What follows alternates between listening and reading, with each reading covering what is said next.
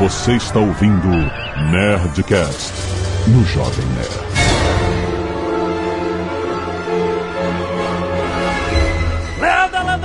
Nerds! Aqui é Alexandre Antônio, Jovem Nerd. We are Jovem Nerd. Alô, aqui é o Rex Nerd mais forte do mundo e eu quero saber o que, que o Venom toma, porque eu também quero esse Venom pra mim. Aqui é Carlos Voltori. A gente não vai conseguir entender nada que ele fala.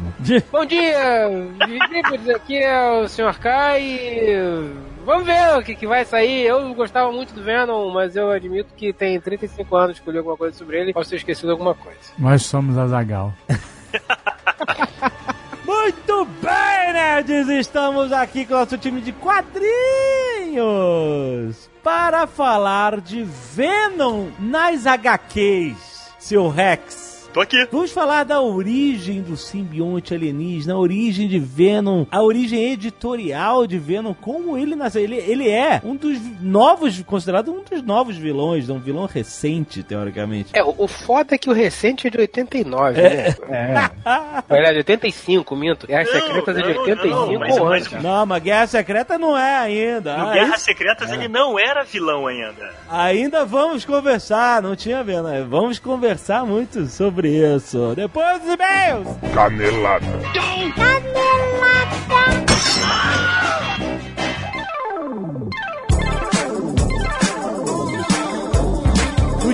bem, Zagal, vamos para mais uma semana de e-mails e caneladas do Nerdcast. Jovem Nerd. Ah, Atenção, pessoal de Curitiba e região. olha só. Ou pessoas que gostam de viajar. Vai acontecer o evento de todos os eventos. A realização de um sonho. Uma meta de vida. Noite de autógrafos com o Leonel Caldela em uma churrascaria. Rapaz! Muito É isso mesmo que vai acontecer. Eu tô acreditando que a gente tá conseguindo viabilizar algo assim. Presta atenção, você que quer participar. Vai ser um evento inesquecível. E é, É inesquecível. O Azagal sempre foi isso, fazer um evento. Tudo, tudo, todos os eventos. Não um, todos. Eu quero fazer todos a partir de agora. Churrascaria é o melhor lugar. Presta atenção. Você que quiser participar, não é boca livre, já vou dizer logo. Não. Não, a gente não vai bancar churrasco de ninguém. Mas nosso querido amigo Alessandro da Churrascaria Jardins entrou em parceria com a gente para viabilizar esse evento dos sonhos. Sim. Como vai funcionar, Jovem Nerd? Dia 22 de outubro, uma segunda-feira, a churrascaria não abre segunda-feira, vai abrir especialmente para esse evento. Exato. Vai acontecer a noite de autógrafos de churrascos dançantes, banquete de Huffcam. Exatamente, rapaz. Nós estaremos lá junto com o Leonel Caldela, autografando os livros para quem quiser ir neste banquete. Como Sim. você faz para ir neste banquete, Jovem Nerd? Você compra o ingresso, que na verdade é, é o preço do rodízio, até mais barato. Não, preço do rodízio não. É mais barato que o preço do rodízio. É um preço com desconto especial, tá R$ 75,90. Presta atenção, com refrigerante e água liberado. Olha só! É rodízio de carne, é rodízio de refrigerante, é rodízio de água, é rodízio de japonês, que você tem que pegar no buffet, mas você pode dizer que é rodízio.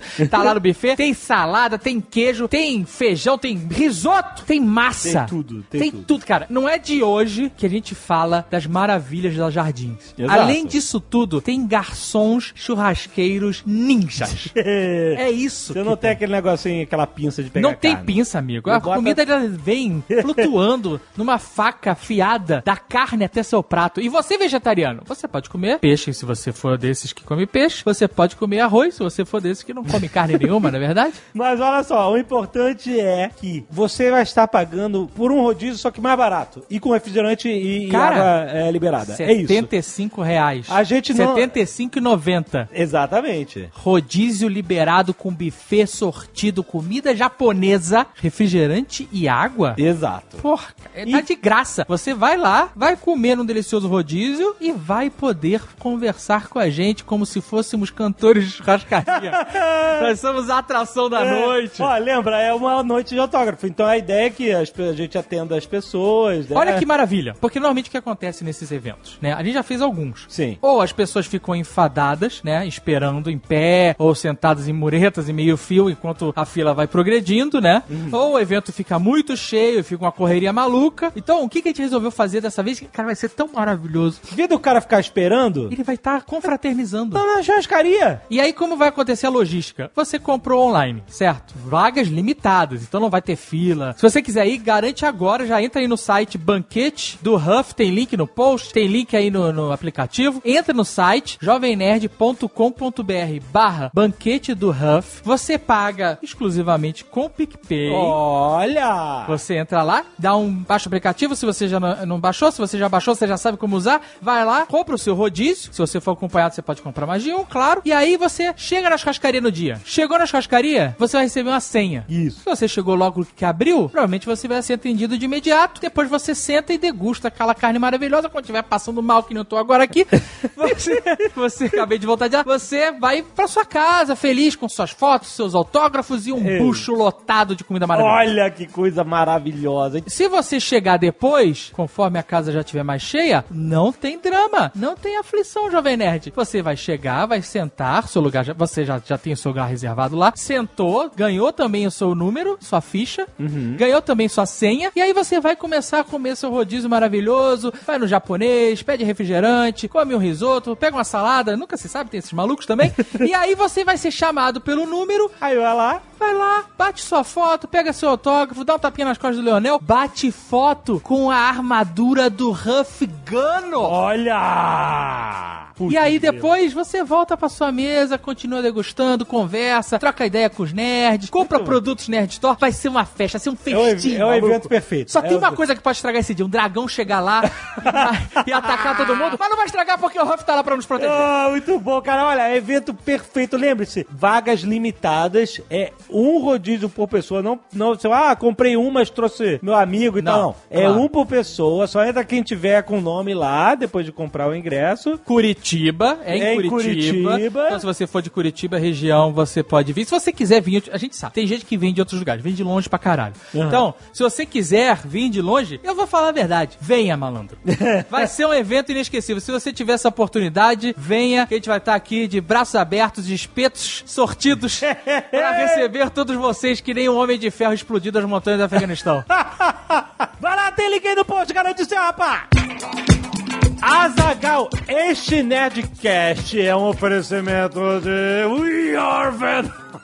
Olha aí. Está chegando Venom nos cinemas, Azagal. E olha só, você já pode garantir seu ingresso neste URL ingressosvenom.com.br, rapaz. E olha só, e hoje a gente vai falar sobre Venom nos quadrinhos para dar aquela preparada. A gente não Sim. viu o filme ainda, a gente tá na, na expectativa. Se você Bom, não conhece Venom, é bom pra você entender Exato. esse personagem. E se você conhece, é bom pra relembrar com nossos especialistas. Exatamente. E olha só, o filme participou de uma campanha muito, muito maneira. Cara, a gente tem orgulho dessa campanha que foi a doação de sangue, Sim, Azagal, para a. Fundação Vida. Fundação Vida, que é a empresa que é, no filme explora geneticamente lá os, os simbiontes. Mas neste contexto, muito maneiro, muito humanitário, eles estimularam as pessoas, como nós estimulamos toda semana aqui, a doarem sangue de verdade, doar sangue, doar vida, Zagal. É isso aí. E a galera que tá doando sangue está recebendo uma carteirinha oficial da Fundação Vida, um crachá da Fundação Vida, que é um brinde muito maneiro porque ele é único. Isso, e é limitado, então tá acabando. É, Tá acabando, tá acabando, porque a galera felizmente tá doando bastante. Muito obrigado a todos que doaram sangue. Fundação Vida também agradece. Fundação Vida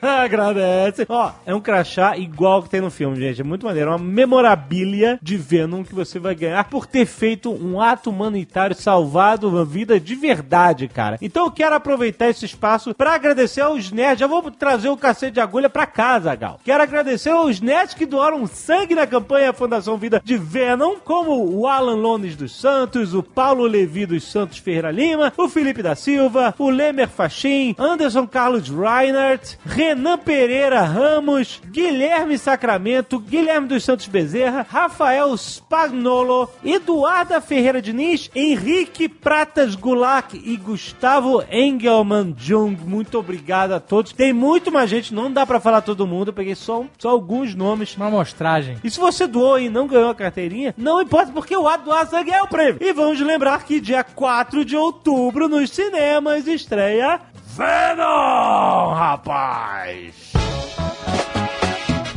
E se você não quiser ouvir os recados e e-mails do último Nerdcast, você pode pular diretamente para... 22 minutos e 21 simbioses com simbiontes. E olha só, já está na sua timeline o Nerdcast Empreendedor, rapaz. E hoje a gente tem um convidado, Azagal. É o Rick Chester. Se você não ouviu falar do Rick Chester, talvez você lembre do vídeo do empreendedorismo na água, que é o cara que era vendedor de água na praia de Copacabana, que conta a história de como é que cresce a ideia do empreendedor. Ele fala assim: eu dizia que eu trabalhava por conta, eu não sabia que eu era empreendedor, cara. E é muito maneiro porque o cara tá dando um monte de palestra pelo mundo inteiro sobre, sabe, a história da vida dele, etc. Que é uma história difícil. O cara veio da favela, o cara vende água até os 40 anos, mas ele é um cara de muita leitura, lia muito quando moleque. Ele tinha uma forma de vender, uma forma de se comunicar, uma forma de criar relacionamento com o cliente única. E agora, cara, ele tá bombando. E aí ele vai contar um pouco dessa história e falar, cara, as verdades dele. Ele fala bastante, cara. A gente deixou ele solto e é muito maneiro, cara. É uma aula diferente de empreendedorismo. Escuta aí, já tá na sua timeline. Um episódio bem diferente, cara. Vale a pena. E não se esqueça que o Nerdcast Empreendedor é trazido a você pelo meu sucesso.com, a sua escola de insights em negócios, escola online, cara, onde você tem um material incrível sobre os maiores empreendedores do Brasil, em forma de documentários que se chamam Estudos de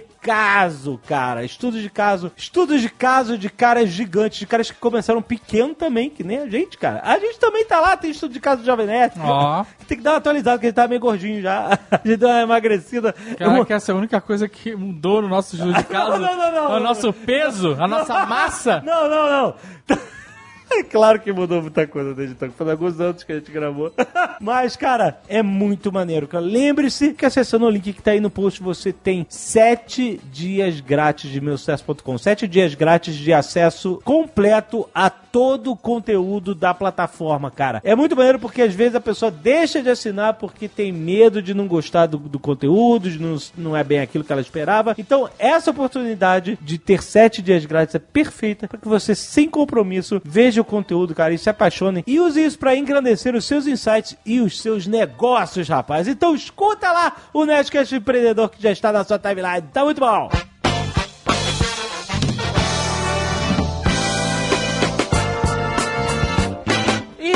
Inclusive, Jovem Nerd, esse Nerdcast empreendedor, sabe aonde você pode ouvir também? Ah! No Spotify! É, rapaz, o Nerdcast normal, o Nerdcast empreendedor, o Nerdcast Speaking, todos os Nerdcasts Estão agora lá. disponíveis nessa plataforma maravilhosa. Vocês pediram, cara, eu sei que vocês pediram, eu sei que vocês pediram, e a gente está lá, cara. É, eu não sei porque eu bloqueei os comentários, então realmente eu tenho pouco acesso ao que as pessoas pedem. Mas a galera pede pro Twitter. Sim. A questão é que está lá. Está lá com milhares de podcasts. Exato, não é só o Jovem Nerd. É. Tem, cara, tem tudo. É mais opção para você ouvir o Nerdcast e você descobrir outros podcasts. Por exemplo, GugaCast. Olha, já falando dele semana passada, vamos repetir. Já, mas é porque eu tô dando aquela reforçada que às vezes a pessoa precisa ouvir um negócio cinco vezes pra ela, entendeu? Adquirir. Entendi. Naruhodo, então. Naruhodo ou Naruhodo. É Naruhodo quem ah, se Fujioka? você escrever Naruhodo, você chega lá. Naruhodo. Cara, incrível o Nerd... Ih, o Nerdcast. Tô chamando os outros podcasts hoje de Nerdcast. É incrível o podcast de divulgação científica com um papo muito maneiro com o Altair, que já gravou algumas vezes aqui com a gente. Cara, ele sempre participa. Ele, o Ken Fujioka, cara, mandam muito bem no Naruhodo. E o Guga tem sempre uma história maneira, sempre com convidados diferentes no Ó, tem, eu vou indicar outros podcasts. Olha aqui. aí, que mais? Tem também o Presidente da Semana. Oh, Muito legal, tá contando a aclamado. história de todos os presidentes do Brasil desde o primeiro. A cada episódio é sobre um presidente. Tem alguns diferente. episódios que tiveram mandatos mais curtos ou não tão expressivos, que tem episódios compactos e juntos, né? Aham. Mais de um episódio. Mas a tendência é que seja um episódio por semana, um presidente por semana, até o final da nossa eleição agora. Aham. E aí, o último episódio dessa série termina com o presidente eleito. Ah, que vai ser? Ninguém sabe. Ninguém sabe. Saberemos nas urnas. Saberemos em Mas aí eles vão fazer o último episódio falando do presidente que, que, que será. será. o nosso Que próximo será o presidente. próximo presidente. Mas que vai ser o presidente eleito na época que o programa estiver no ar. Entendeu? Maneiro, maneiro. Eles Então já programaram todo. É, eles, todo vão ter que, eles devem ter tido o trabalhão de fazer de todos, né? Muito maneiro, E, e- e vão publicar só um. Porque tem um monte. Que, sério, Não, um monte de gra- candidato que eles não fizeram, é claro, né? Não tem, chance de ganhar. Mas os que estão nas cabeças. Mas a questão é: eles estão fazendo um podcast histórico muito interessante. E é, tem jornalista, tem historiador, tem um monte de figuras falando no programa, contando essa parte da história do Brasil que a gente conhece pouco, na real. Exato, A gente exato. acaba conhecendo mais os presidentes contemporâneos que a gente conheceu, que a gente viveu no período, né? Exatamente. Não confunda o presidente da semana com a semana do presidente do Silvio Santos do SBT. que o SBT contava, puxava o saco dos presidentes tudo na década de 80 e 90. Puxava o saco do Figueiredo. né?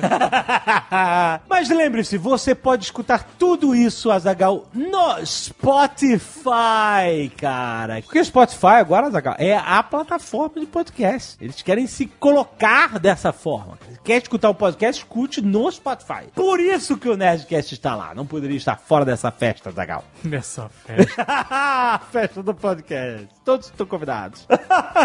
Muito importante ressaltar que escutar podcast no Spotify é de graça. Ah, E a pessoa fala assim, sim. ah, mas aí eu não vou pagar o Spotify pra escutar o podcast que eu já escuto. Não, não. Qualquer pessoa, qualquer pessoa, você escuta de graça. Só baixar o app, procurar pelo seu podcast favorito, ou você entra direto no hub de podcast, naquele link lá, podcast, você já vai fazer a sua playlist de podcast, vai favoritar, vai escutar tudo de graça no Spotify. E também, Zagal, teve a galera do Cacete de Agulha normal que não sei por que não se cadastraram na promoção do Venom. Era só botar lá sua foto, se cadastrar e tal, se ganhava carteirinha. Mas, de qualquer forma, salvaram vidas e merecem agradecimentos. Como o Anderson Fukushig, a Evelyn Monteiro Silva, Breno Natali, Paulo Levi dos Santos, William Cianorte, Guilherme Bezerra, Vitor Hugo Marques Vieira, Diogo Barreto, Renato Lira Medeiros, Regis Leão, Wamber Arcângelo, Guilherme Augusto Veninger, Igor Ramos, Diego Borges, cara, muita gente. Renato Peixoto, Reuel Silqueira, Guilherme Fagundes, Vitor Gomes Lima, Luiz Pablo, Igor Dantas, Anderson Reinert e Renan Ramos. Caraca, muito, muitas doações. Muito obrigado, galera. Muito obrigado mesmo. Scalpo Solidário! Dois doadores de cabelo essa semana, que é a Maiara dos Santos Queen, ou Kim, e da Ana Paula Fontinelli Nascimento. Muito obrigado por doarem cabelo. Olha aí. E as artes dos fãs, Azagal. Temos um Ozob pelo Pedro Souza e um martelo do Huff Gunner por Rodrigo Oliveira. Muito As duas artes ficaram maneiríssimas, Irado. não 3Dzão. Temos outras artes maneiras que você pode conferir aí no post ou no app, onde quer que seja. Exatamente. Caio Pop, 27 anos, advogado, músico e iniciante nesse universo da fotografia, São Paulo SP. Olá, Jovem Nerd Zagal. Aí ele botou entre parênteses aqui, queda do requisito não é meu primeiro e-mail. o advogado, cara prestou atenção. Sobre o último Nerdcast, profissão videomaker, me identifiquei muito com os perrengues, mesmo na fotografia, que é muito diferente das filmagens, pois nós temos um controle maior para a exposição e o diafragma da câmera, que com equipamento apropriado transformamos dia em noite e vice-versa. Porém, há situações inusitadas, como por exemplo fotografar em aviões em pleno voo de acrobacias aéreas, da esquadrilha da fumaça com a câmera bem limitada Nikon 3100 e uma lente 70-300 sem estabilizador de imagem e foco automático, que era o equipamento que estava disponível para ele naquele momento. Literalmente suei para fazer alguma das belas fotos. Outro ponto que gostaria de ressaltar também é o domínio da luz, trabalho que, segundo o Nerdcast, vocês admiram no olhar da Amanda. Realmente, a Amanda Lousada que participou aqui conosco. Realmente é um trabalho enorme para acertar a luz ao gosto no olhar do fotógrafo barra videomaker. Exemplo disso é essa foto que vos envio. O trabalho de acerto de luz levou uma hora e meia para uma única foto, ao qual foi recompensado de segundo lugar na categoria estudante barra amador de fotografia no Moscow International Photo Porra. Awards de 2018. Valeu o esforço, né? Caraca, que maneiro, cara. Deixa eu ver a foto aqui, ó. Se você tem aplicativo do Jovem Nerd, você tá vendo ela agora. Se não, tem é. link no post. Você pode ver a foto no app ou no site, né? Aham. Olha, tá bonita a foto, cara. Tô a mão tocando piano. Olha a luz. Uma hora e meia pra acertar essa luz. É isso aí, cara. Caraca, parabéns, cara. Fotografia é pintura com luz. É, exatamente. Vale ressaltar que não fiz faculdade nem curso de fotografia. O que eu fiz foi um workshop de fotografia artística com o fotógrafo santista Fabiano Inácio, o qual trabalho eu recomendo e muito para todos procurarem, que é absurdamente fantástico. Adoro ouvir o Nerdcast, principalmente nos raros momentos de descontração que tenho na correria do cotidiano. Parabéns pelo trabalho e conteúdo de vocês. Nós nerds agradecemos muito, enormes abraços. Olha aí, cara, muito bom. Paulo Eduardo Correia, 23 anos, produtor cultural, Belo Horizonte, Minas Gerais. Olha aí. Boa tarde, sou produtor de um rapper de Brasília Ah. chamado Jonga. Marco Gomes gosta bastante. Aí, Marco Gomes. Eu falei rapper de Brasília? Belo Horizonte. Eu tô maluco, né, cara? Eu acho que o subjetivo aqui, eu ouvi a periférica, pegou no Marco Gomes automaticamente no Brasília. Ele é produtor de um rapper de Belo Horizonte. Ou eu falei certo, eu tô maluco. Não, você falou Brasília. Nossa. É que eu não, não leio mais que é o primeiro e-mail do cara, eu fico confuso aqui. As histórias de disposição da Amanda me chamaram muita atenção, pois me lembrou da gravação do último clipe do Jonga, chamado A Música da Mãe. Nas cenas finais do clipe, foi necessária a presença de muitos figurantes, aproximadamente uns 600. Cara, nem Hollywood tem isso mais. Nossa. No nosso caso, fãs que lotaram uma praça na Pompeia, em São Paulo, para fazer a cena. Olha aí. Apenas dois videomakers, Nayo Rezende e Luana, que fizeram todo o trabalho de captação e direção do clipe e conseguiram coordenar toda essa galera para realizar a cena, que ficou excelente. Conseguir fazer 600 fãs eufóricos que querem ficar próximo do seu ídolo fazerem uma cena boa é muito louco. É incrível o resultado do trabalho das pequenas produtoras brasileiras, apesar das várias limitações existentes. É um dos pontos positivos do jeitinho brasileiro, na minha opinião. Maneira. Na verdade, eu não, eu não considero jeitinho brasileiro. É a versatilidade, não o jeitinho. O jeitinho tá zoado já. Não usem mais essa palavra. O jeitinho é merda. O jeitinho é quando você tá burlando. É a versatilidade do brasileiro. Sim, sim. Agradeço, de- agradeço, não consigo mais falar de tanta carne. Agradeço desde já comer tanta carne, três pedaços, mas já tô seco aqui. Cara, vamos dar churrascaria. Eu não posso beber água, eu tô seco. E eu não posso beber que eu vou me entalar. Você exagerou hoje. Não exagerei nada. Comi light, paguei, paguei bariátrico, paguei rodízio bariátrico. Lá na Jardim ninguém desconta. Agradeço desde já a atenção, acompanho vocês desde 2008 Olha aí. e acho que o trabalho é foda. Obrigado, cara. O rap é um dos ambientes mais nerds que já conheci. Olha aí.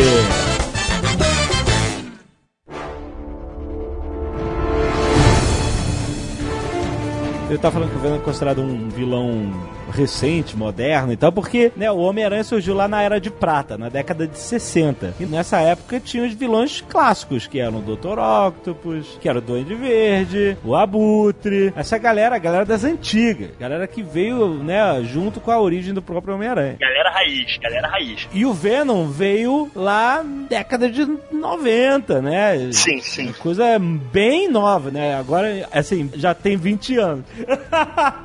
Não, não, querido. Já vai fazer 30. É. Não, peraí. É, 18, década de 90, 2018, fazer de conta. Meu Deus do céu, meu Deus do céu. Estamos ficando velhos. É. 20 anos atrás não são mais os anos 80, cara. Não, Então, amigo. olha só, presta atenção. Não O, são nem mais os anos 90. É. o Venom surgiu quando o Homem-Aranha já tinha 30 anos de quadrinhos, né? É como se o Homem-Aranha tivesse sido criado na década de 90 junto com o Venom e o Venom tivesse nascendo hoje. Esse é o tempo que demorou pra aparecer. Então é por isso que é considerado um vilão moderno, né? E eu acho muito maneiro porque todo herói de quadrinhos ele tem na cartilha de vilões semelhantes a ele, né? Assim, por exemplo, o Homem de Ferro tem vários vilões que são personagens que usam a mesma tecnologia dele, né? Derivados, que usam armaduras, que são robôs e não sei o que, porque ela tá contextualizada ao poder do herói. O próprio Homem-Aranha tem um monte de vilões que tem a ver com esse universo animal, né? Esse Homem-Aranha, e aí tem o Dr. Octopus, e aí tem o Abutre, Lagarto, o Lagarto, exatamente. o Scorpion, O escorpião, né? O camaleão. o Caçador. O caça O caçador é maneiro, né, O rino, o rino, né? Você vê, é um zoológico. A cartilha de vilões do Homem-Aranha é um, um puta zoológico, né? O Batman, que é uma coisa bem psicológica, né? Os vilões são todos loucos, né? O Coringa, o Pinguim, o Charada. Nunca vão pra cadeia, eles vão pro manicômio. Então, assim, o- o- os vilões estão sempre muito ligados ao próprio poder do herói, né? E, e eu falo que todo o herói tem um anti o herói. Tipo, o Superman tem o, o bizarro, o Shazam tem o Adão Negro, né? O Flash tem o Flash Reverso, que é tipo assim, o anti, né? Você pega aquele, a- a- realmente a figura do herói e aí transforma ele numa parada maligna e pronto. Esse é o anti. Só uma coisa, eu nunca entendi, eu nunca fui muito leitor de Flash. O Flash Reverso anda devagar? Como é que é? Mas vem cá, Alexandre, nessa explicação toda você só esqueceu de falar uma coisa que o Homem-Areia aqui é animal. O Homem-Areia, né? O Homem-Areia, né? ele foge. São os ácaros! O Homem-Areia são um monte de tatuís trabalhando em conjunto.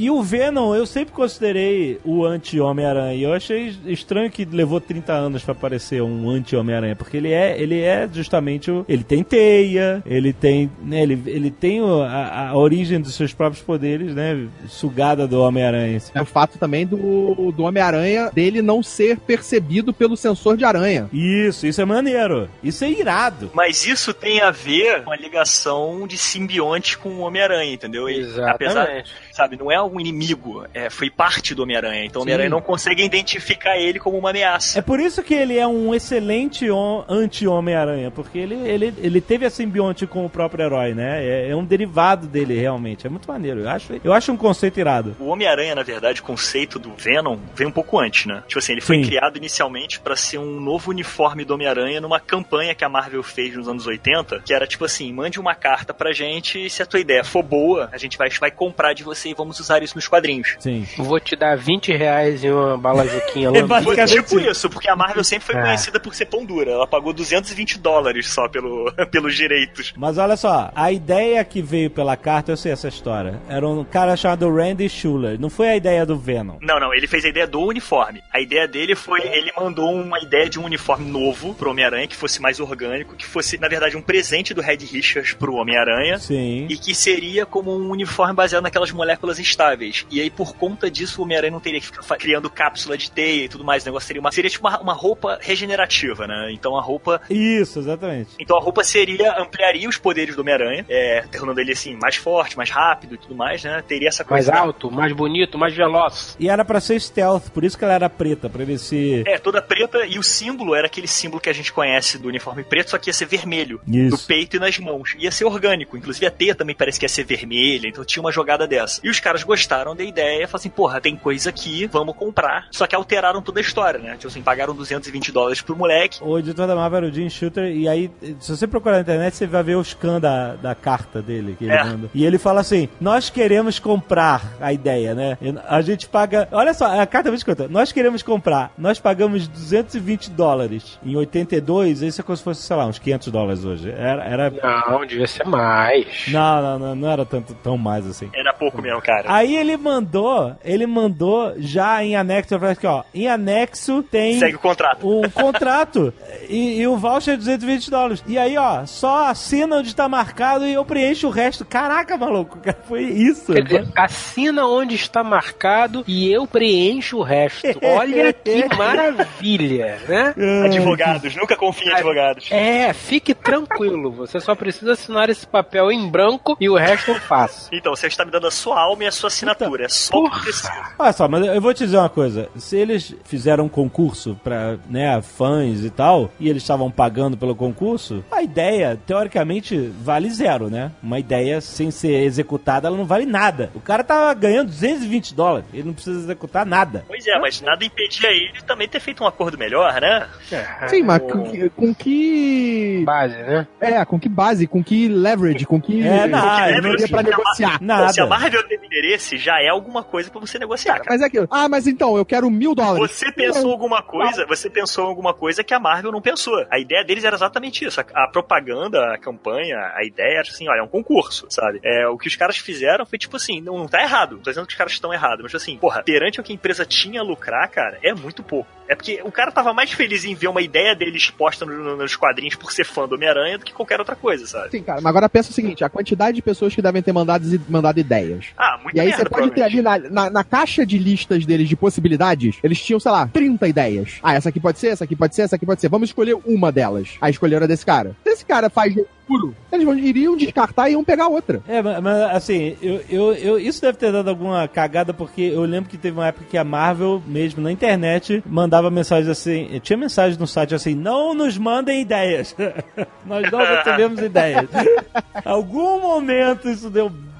Deu chabu. Mas aí, a ideia ficou engavetada de qualquer jeito. Um tempo. Ela só veio aparecer mesmo, já toda modificada, né? Porque não era uma roupa do Reed Richards, né? Que ele deu pro Homem-Aranha. É, isso. Eles aproveitaram o gancho do, do Guerra Secreta no planeta do Beyonder, né? Exatamente. E olha só, em Guerras Secretas, vamos falar um pouco de Guerras Secretas. Guerras Secretas ainda não é pensado a existência do Venom. Só o uniforme. Foi só um jeito de criar, de trazer Era à um tona. uniforme orgânico. É, era se a gente adaptava ali. Então, mas não existe. O que eu quero dizer é o seguinte: ninguém tava criando um uniforme orgânico com a ideia de que ele ia se transformar no Venom. Não existia esse conceito ainda. Até porque o Venom ele foi criado bem depois do, do conceito do uniforme, né? Inicialmente era pra ser um, é, na verdade o Peter Parker ele fez besteira, né? Ele chega de ter o uniforme todo fudido na batalha, aí ele chega e de repente vê a galera com uniforme novo, ele, pô, que porra é essa? Vocês conseguiram uma alfaiate aqui nessa porra? O cara não, tem uma máquina ali, virando à esquerda, que você pensa no teu uniforme, ela recria teu uniforme de novo. Tem uma Ele- máquina ali É, dessa. é, é, vou lá. Aí ele vai lá, É, tinham sim, duas assim. máquinas. Ele pensou, esquerda ou direita? Puta, não perguntei. Vou nessa. Aí quando ele É. viu, deu merda, deu chabu. Que, Basicamente é o seguinte: nós estamos num planeta que não existe, numa base construída por um ser onisciente, onipotente, onipresente, e tem uma máquina ali que faz o uniforme que você pensa. Qual é a chance disso dar certo? Não, pois é, a chance é, ou iam ter bilhões de Venoms depois, né? Cada um com uma base de um poder diferente, ou ele realmente foi na máquina errada, e foi o que aconteceu. É. Ele não sabia qual máquina ir, quando ele chegou lá tinha uma porrada de máquina, ele tocou numa errada. Por que, que o Beyonder botou uma máquina que fazia um simbionte ali? Pois é, aí eu vou né? explicar. Ah, não, agora eu vou explicar. O Beyonder, quando ele fez o planeta, ele não fez um planeta é, do nada. Ele fez um planeta pegando tecnologias do mundo inteiro pra gerar o planeta Batalha. Então, por exemplo, aquela máquina que fazia os uniformes era uma máquina Shiar, entendeu? Que até que os X-Men também tinham nas bases deles pra fazer os uniformes quando se variavam. Então, tipo, o que o Beyonder fez no planeta dele foi pegar tecnologias do- de todos os universos e colocou ali à disposição dos caras, como ferramentas e instrumentos pra que eles se adequassem àquilo e que o melhor time vencesse, por diversão dele, entendeu? Eu vou te dar toda a tecnologia do universo. Eu só peço que vocês se matem pela minha diversão. Exato. Era um imperador do futuro, né? Do espaço. Clássico, clássico de quadrinhos. Eu, eu não tenho motivo pra vocês lutarem. Eu, eu só quero que vocês lutem pro meu divertimento, entendeu? Acabou. Minha alegria. E aí o que acontece? O, o- aí que vem a história. Eles evoluíram essa história depois, muito pra frente, pra explicar que, na verdade, o Venom é de uma raça alienígena, de seres que são simbiontes, que eles vão nos planetas e, tipo assim, tipo uma, Isso, mas isso também só foi explicado muito Não, depois muito, da própria muito, muito depois, muito depois. Tanto que eles É, falam que o, Isso acho que é pros, pros anos 2000, É. que é quando começa a surgir outros simbiontes. Isso, eles queriam só explicar o que aconteceu pro Venom tá ali. O que eles falam é que nesses roubos de tecnologia do Beyonder, ele pegou a tecnologia desses simbiontes e botou lá. Ou seja, qualquer um poderia acabar se tornando um simbionte, entendeu? E usar isso na batalha. O que acontece é que o, o simbionte estava muito ferido e ele estava aprisionado. Né? Isso é o que eles contam depois. Mas na história, inicialmente, foi por isso que o simbionte não se manifestou antes. Ele só foi se manifestar depois, quando ele começou a ganhar força, quando ele começou a, a, a se recuperar. E aí sim ele começou a tomar conta do Peter Parker.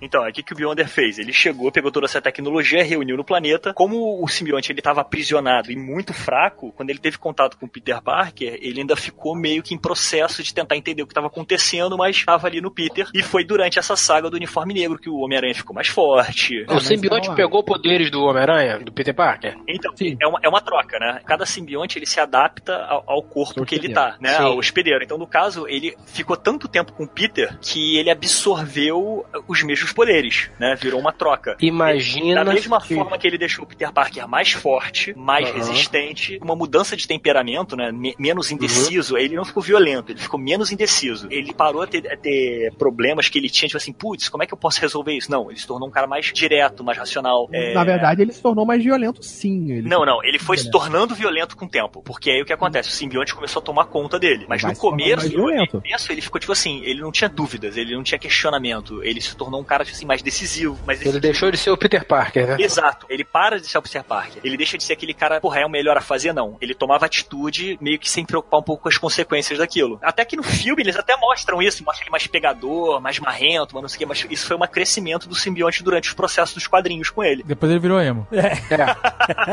É, ali, ali já tava tudo estragado, já tinha que se desenvolver mesmo. A minha pergunta é a seguinte: já imaginou se o Hulk tivesse pego um simbionte? Putz, que fudeu, né? Eles fizeram depois uma, uma série que o. Acho que teve uma história que o Hulk pega um simbionte. História tem de tudo, né, amigo? Agora o Wolverine voltou como Fênix. Ai, meu Deus. Oi? Não, Wolverine voltou com, com garras que agora aquecem. É, e, mas ele tem um, tem um lance de Fênix. Tem um lance de Fênix no meio. Tá, tá entendendo por que, que eu não leio mais história em quadrinhos, cara? Por que, que eu parei de ler quadrinhos em 99 e falei, tá bom, foda-se, daqui em diante só vou ler Supremos e uma, uma outra coisa encadernada? Como assim, caralho? Como é que ele voltou? Não, porra, não! Pois é, eles matam. Mas, cara, aprenda, no mundo dos quadrinhos, ninguém que vende e faz filme morre. Porra, Tia May não fez filme e morreu quatro vezes. Em compensação, botaram uma mega Tia May no lugar, né? É, sim, sim, é, é, sim. Enfim, o Homem-Aranha nos quadrinhos atualmente ele já, já não é mais fotógrafo, ele já conseguiu organizar a vida financeira dele. Como é que tá essa merda agora? Sim, sim. Engraçado que, inclusive, foi por causa. O Homem-Aranha ele teve uma queda muito grande nos quadrinhos depois que ele casou, por que pareça. Quando ele teve uma vida adulta. Eu, boto a culpa não no casamento, eu boto muito mais naquela saga dos clones, foi perto da mesma época, foi muito pior. Não, é porque, tipo assim, as pessoas pararam a se relacionar com o personagem, entendeu? Quando ele começou a virar é, fotógrafo oficial do Clarim, casou com a mega modelo internacional, gostada pra caralho, que nos quadrinhos é a a Mary Ele Jane. ser namorado dela não tinha problema. É, Casou, não, aí Era era problema. aceitável, As é. pessoas- namorado as era pessoas- aceitável. As pessoas gostam da tensão, da, daquela coisa, Ah, da conquista. ah, na- a Disney, a Disney nunca casou um personagem. Ah, ah, Não casa, não tem. porque Quando casa, Quando casa, acaba a história. cava, não dá. Isso prova que o casamento é só a queda. Mas olha só, olha só. O Peter Parker casou, ficou barrigudo, aquela coisa. Pô, isso aconteceu nos quadrinhos mesmo, cara. Lembra aquela série que quem fazia a capa era o Alex Ross, que mostrava um futuro da Marvel, que o Capitão América só botava uma bandeira por cima do corpo e pegava o escudo, careca velho. O Homem-Aranha, o Peter Parker, era pançudo. Era ti- tipo tio Ben, com reflexo de aranha, forte e pansudinho, sabe? O cara fica velho, liga o foda-se, né? O cara passa a usar uma bandeira de roupa sem Cara, cueca. Que, que série é essa? Marvel, fim de carreira? O cara senta lá no Senado americano e cruza a perna. Senta de perna aberta, de, só de bandeira. Aquele saco largo, né? Aquele saco de velho, aquela perna de casa. Botando o saco na poltrona do Senado, falando, então, quem manda aqui nessa porra sou eu. E foda-se. Eu sou o único velho sem barriga aqui. É. Essa parada do casamento ainda rolou, deles que, tipo, fazer o retcon, tipo, beleza, tá ruim o casamento, vamos acabar o casamento. É, como é que a gente acaba o casamento dele? Mata Faz ele fazer um pacto com o Mephisto. Não, o quem fez Mephisto o vai pacto com desfazer, o vai fuder a vida quem dele. fez, quem fez o pacto com o Mephisto foi a Mary Jane, cara. Não foi ele. Caralho, Nossa, por que, que ela fez um pacto comigo? Tá vendo que eu não, eu não leio mais história em quadrinhos? Porra, que saudade, cara, quando as histórias eram. Porque o que acontece foi assim, se eu não me engano, descobrem a identidade durante aquele, aquela série da. Guerra Civil descobre a identidade descobre a dele, todo mundo dele. passa a perseguir ele. Exato, perseguir ele, aí o casamento deles vai pro caralho, ela se torna a pessoa mais pública ainda, como eles eram uma modelo internacional, se fode ainda mais, que os vilões começam a atacar ela direto por conta disso. Porque ela é uma modelo? Os vilões são haters agora. Não, pô, não, porque ela é a mulher do Homem-Aranha e ela é acessível, entendeu? Não, não é que é sensível, é pra. que pariu. É pra atacar o Homem-Aranha através dela, né? Sim, mas ela, por ser famosa, ela não consegue se esconder publicamente fácil, entendeu? Então ela se torna um alvo mais acessível ainda. Além dela ser modelo, Ninguém consegue se esconder publicamente, Rex. Não faz sentido essas duas Não, não palavras. se esconder do público que eu tô falando em geral. Ela não pode só pintar o cabelo de preto, andar na rua e ninguém. Caraca, olha, Mary Jane, modelo internacional, agora está morena. E ela, o Octopus atrás dela. Porra, entendeu? E olha que já faziam isso antes de saberem a porcaria da, da identidade do Homem-Aranha. Sempre fizeram isso. A Tia May e a Mary Jane sofreram, olha. Tia May morreu de desgosto.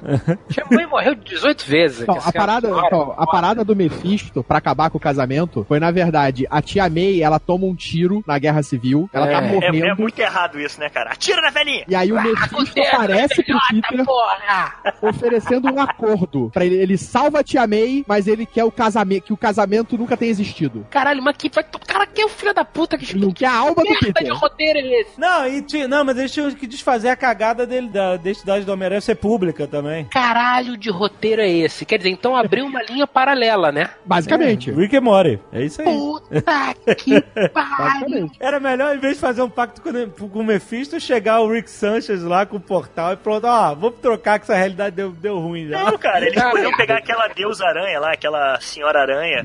A Madame Aranha. Madame Aranha. Madame Aranha. Madame Teia. Teia, isso. Madame Teia, Madame Teia. Podiam ter pego ela pra tentar alterar isso, já que ela mexe pra cacete com essas coisas de universo paralelo, né? Podiam ter feito uma coisa um pouquinho mais levada a sério no sentido da ordem dos quadrinhos. Agora botar um Mephisto na história. Doutor Estranho, cara. Só pegar o Doutor Estranho e resolve essa porra toda. Não, sabe quem que podia? Mas aí, existe um personagem Marvel. agora. Na verdade, Eu vou longe agora, eu vou longe agora, eu vou longe agora. Eu sei que, o que- eu sei que o que eu vou sugerir aqui é muito fora da caixinha Marvel, Vai, tá? Fala, fala, Muito fala. fora da caixinha Marvel. Eles podiam, no momento do roteiro do Guerra Civil, alguém fala assim: porra, mas sério que a gente vai deixar o Homem-Aranha, o Peter Parker, dizer para o mundo que ele é o Homem-Aranha, pura e simplesmente porque ele é extremamente altruísta e acredita no projeto?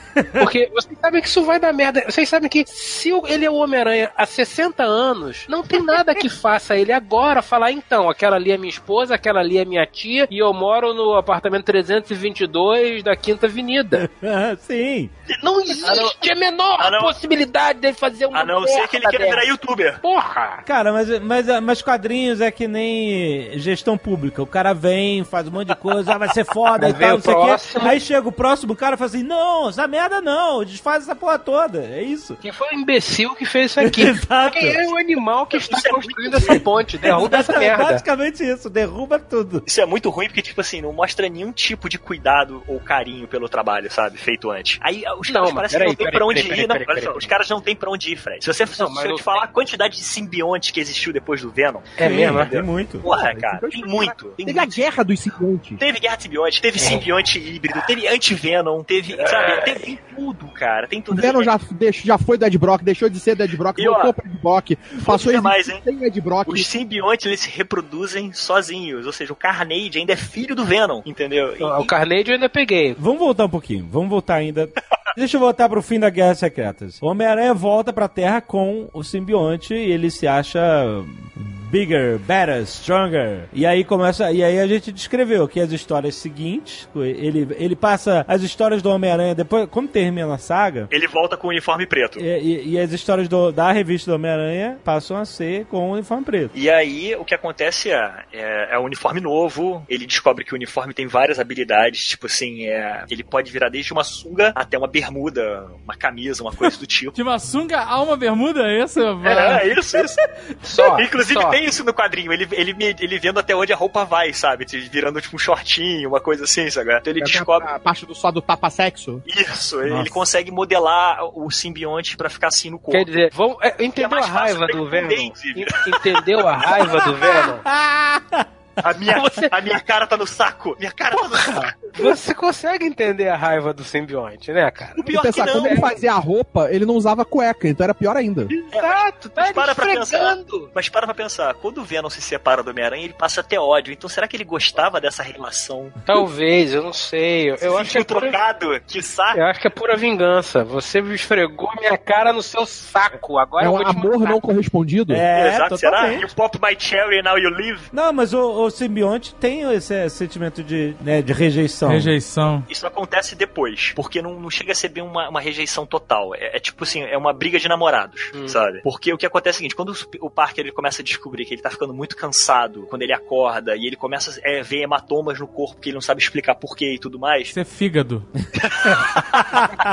ele vai procurar a ajuda do Red Richard. E é aí que o Red Richard entra na história. Eles descobrem que, na verdade, a roupa é um ser vivo e que tá num processo de simbionte com ele, mas assim, o o Peter ainda não se separa da roupa, até ele começar a ver que isso tá fazendo mal a ele, e ele descobre que a criatura tem dois fatores que são, assim, prejudiciais pra ele: fogo e som. O, fogo é uma coisa que, tipo assim, ele evita, e o som é uma coisa que machuca. Então, o Peter, nessa de tentar sair, fugir, deixar de ser. tentar tirar a roupa, mas ele não consegue, tem aquela cena clássica quando ele resolve realmente sair da roupa, ele vai no alto da igreja e começa a bater os sinos e isso, aí o bicho se des- desgarra dele. Isso, é muito maneiro. Só que ele fica muito ferido e desmaia. O simbionte volta, pega o corpo do Peter, leva pra casa e volta, vai embora. Volta pra torre, volta pra igreja. E fica lá. Então, tipo assim, não foi um ódio total do, do Peter, sabe? Que o Peter caiu desmaiado. Ele poderia ter sido morto ali pelo simbionte, ou, sabe? Ou ido embora. Não, ele ainda cuida do Peter, né? Tem um sentimento de carinho pelo personagem, sabe? E é aí que, depois de anos, o simbionte encontra o Ed Brock. Então, você sabia que inicialmente o Venom ia ser uma mulher? Não. Eu vi isso, caraca, num vídeo super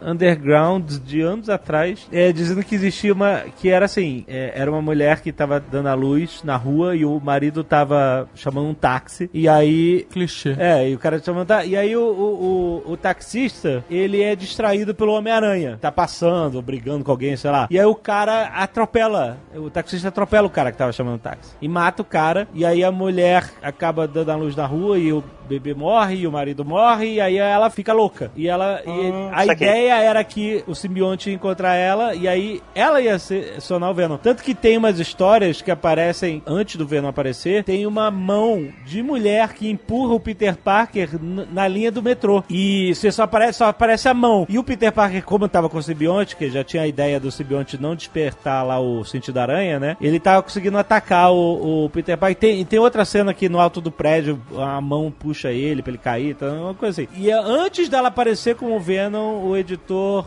mudou, mudou de ideia. Falou que, tinha, que, não, que, que não que ia dar certo. Derruba a ponte, derruba a ponte. E aí, exatamente, e aí, aí entra o Ed Brock na história, entendeu? O Ed Brock ele foi criado, né? O conceito do Ed Brock, na verdade, ele foi criado pelo Todd McFarlane e teve mais um outro roteirista que eu não lembro agora quem foi, é David alguma coisa. O David Michelini era o roteirista. O Todd McFarlane era o artista. Não, eles criaram o conceito do Ed Brock. O Ed Brock é o seguinte, ele era E do Venom. Não, não, o Ed Brock, eu vou chegar lá. A roupa preta inicial era só um simbionte. Mas a primeira aparição do Venom foi criada por eles dois para o Ed Brock. O Ed Sim, Brock, sim. eles criaram. É, isso. E é o Venom. É o Venom, isso. Eu ouvi errado. Você. Isso só vai acontecer, tipo, o surgimento da roupa é em 84 e só em é. 88 que o Venom surge. Isso. Não, 88 ou 92? Não, foi, foi, 80, foi 88, né? 88. 92 aqui no Brasil, 88 lá fora. E aí, adivinha o que, que o Venom faz na primeira aparição? Vai aterrorizar a Mary Jane. Oh, oh. Coitada da Mary Jane. Né? Não, todo vilão em Nova York quer aterrorizar a Mary Jane. Exatamente. Mesmo que ele não. Não é por causa do Homem-Aranha, é porque Modelo. os caras têm um problema com a Mary Jane. Ah, e não, mas assim, né, no caso, o simbionte sabe a, a identidade, né? Então, quando ele se une ao Ed Brock. É, o que acontece com o simbionte é porque é o seguinte, o Ed Brock, ele escrevia, ele apareceu nos quadrinhos como um jornalista do Clarim Diário, bem famoso. E ele escrevia sobre um tal de um assassino em série que existia e por conta disso ele tinha muito destaque no jornal, por conta disso. Só que descobrem que na verdade a história dele que ele fez era uma história falsa. Na verdade, prenderam um verdadeiro assassino e viram que ele fantasiava muito nas notícias. Ele meio que a- ele meio que criou essa imagem desse ultra assassino que tinha na época, tipo esse super serial killer, Ele tinha feito. É, um fake news. fake news. E olha aí, só, olha só, frente de seu tempo, o Ed Brock era um criador de fake news, cara. Pois é. Caraca, maluco. E aí o que acontece? Por conta disso, o Clarim Diário caiu na, na piada e aí demitiram o Ed Brock. E o Ed Brock tava numa, numa, numa- cheio de merda acontecendo. Quando isso aconteceu, o, quem descobriu, né, o assassino verdadeiro e tudo mais, foi o Peter Parker, que desmascarou o Ed Brock. E aí ele fica com raiva, exatamente. O Ed Brock tava com câncer, a mulher se separa dele e ele é demitido do Clarim Diário. Caralho, hein? Então o cara tava numa bad atrás de bad, né? Aí o que acontece? Ele, ele pensou em se matar, só que como ele era muito católico, muito religioso, ele sabia que pra isso não tinha perdão. Então ele vai numa igreja e começa a rezar. Eis que a criatura sente a mesma raiva e ódio pelo Peter Parker e fala: opa, temos um inimigo em comum. Chega aí, amigo, que eu vou te dar um presente. Aí ele se funde com o Ed Brock. Mas isso é contado depois. Isso só... Isso, isso é contado na história do, do McFarlane, já. Mas depois, depois, né? de aparecer Não, o é, Venom. não, não é na edição da origem. Exato. Então, A edição da origem do, do Venom, primeiro, você nem sabe quem é Ed Brock, né? Você não tinha o conhecimento de quem era o Ed Brock até aquele momento. E ela vai gradativa, né? Isso que você falou, a coisa da mão empurrando ele no metrô, alguém puxando ele no topo do prédio. Isso tudo foi feito, mas foi feito pelo Ed Brock. E foram várias edições, tipo, meio que criando um clima Isso. pro surgimento do Venom. Exato, exatamente. Foi quase um ano até o Venom surgir de- de- no meio dessas indicações de que o Venom existia, demorou. Então foi quase um ano assim de, de suspense. Até que ele vai aterrorizar a Mary Jane e eles brigam pela primeira vez. É, se você parar pra pensar, o Venom só não mata o Peter Parker porque os roteiristas são todos desgraçados, né? Porque se o cara não oferece perigo, se o cara não faz o sentido de aranha tilintar, ele não precisava empurrar o cara do metrô, ele não precisava puxar de cima do prédio. Ele podia chegar atrás dele com uma faca e esfaquear a nuca dele. ah, exatamente. Mas não é o que ele quer, você tá entendendo? É o que o Venom quer. Apesar dele odiar, o, o Ed Brock odiar o Peter Parker, o Venom ainda tem um controle. E, e o que o Venom quer, na verdade, não é matar o Peter Parker, entendeu? É uma relação de amor e ódio. É tipo assim, eu quero fazer você sofrer o que eu sofri quando você me abandonou. Então não é eu vou te matar, não é esse tipo de ódio, sabe? Tem tanta música de, de sertanejo universitário que tem a ver com essa relação Peter Parker e Venom. Será que Ai, o Venom seria um cantor sertanejo se fosse no Brasil? Cara, pensa que. Só sofrência. de quadrinhos quisessem realmente matar os seus heróis, os heróis, nenhum herói sobrevivia. Tipo, eu estaria quase todo mundo. É. Léo, por favor, músicas de. Música com veneno. Faz o que quiser de mim. Pode me ligar quando tiver afim. Não demora, amor, não sabe o que você tá perdendo. Pode vir com tudo, que hoje eu tô um veneno, veneno, veneno, veneno, veneno. Pode vir com tudo, que hoje eu tô um veneno, veneno, veneno, veneno, veneno. Pode vir com tudo, que hoje eu tô um veneno. Venom e Brock. Ah, Venom e Brock. Caraca. Não, Brock não. Tem que ser Brock, entendeu? Tem que ser um nome assim, que é nacional, né? Tem que ser Simbi e Ont. Que onde? Exatamente. é. Mas o Venom não é só. é, Ele é, no universo Marvel, é considerado pela Shield como uma das maiores ameaças à humanidade. Ó, do- ao lado de Magneto, Caveira Vermelha e o Doutor Magneto, Destino. na verdade. Que... Magneto. Como é que um cara que tem relação de amor e ódio, uma banda sertaneja, pode se tornar uma ameaça O pra. Venom é perigoso. Ah, mas o sertanejo é uma ameaça pra muitas coisas, cara. Não é, não. Sertanejo Bruno. é muito bom. Eu ouço sertanejo universitário e gosto muito. Você é muito Eu tenho- o pior é que eu acredito. O pior é que quando você fala isso, eu acredito. Eu sei muito bem das suas intenções com sertanejos universitários. Eu só vou pra dançar.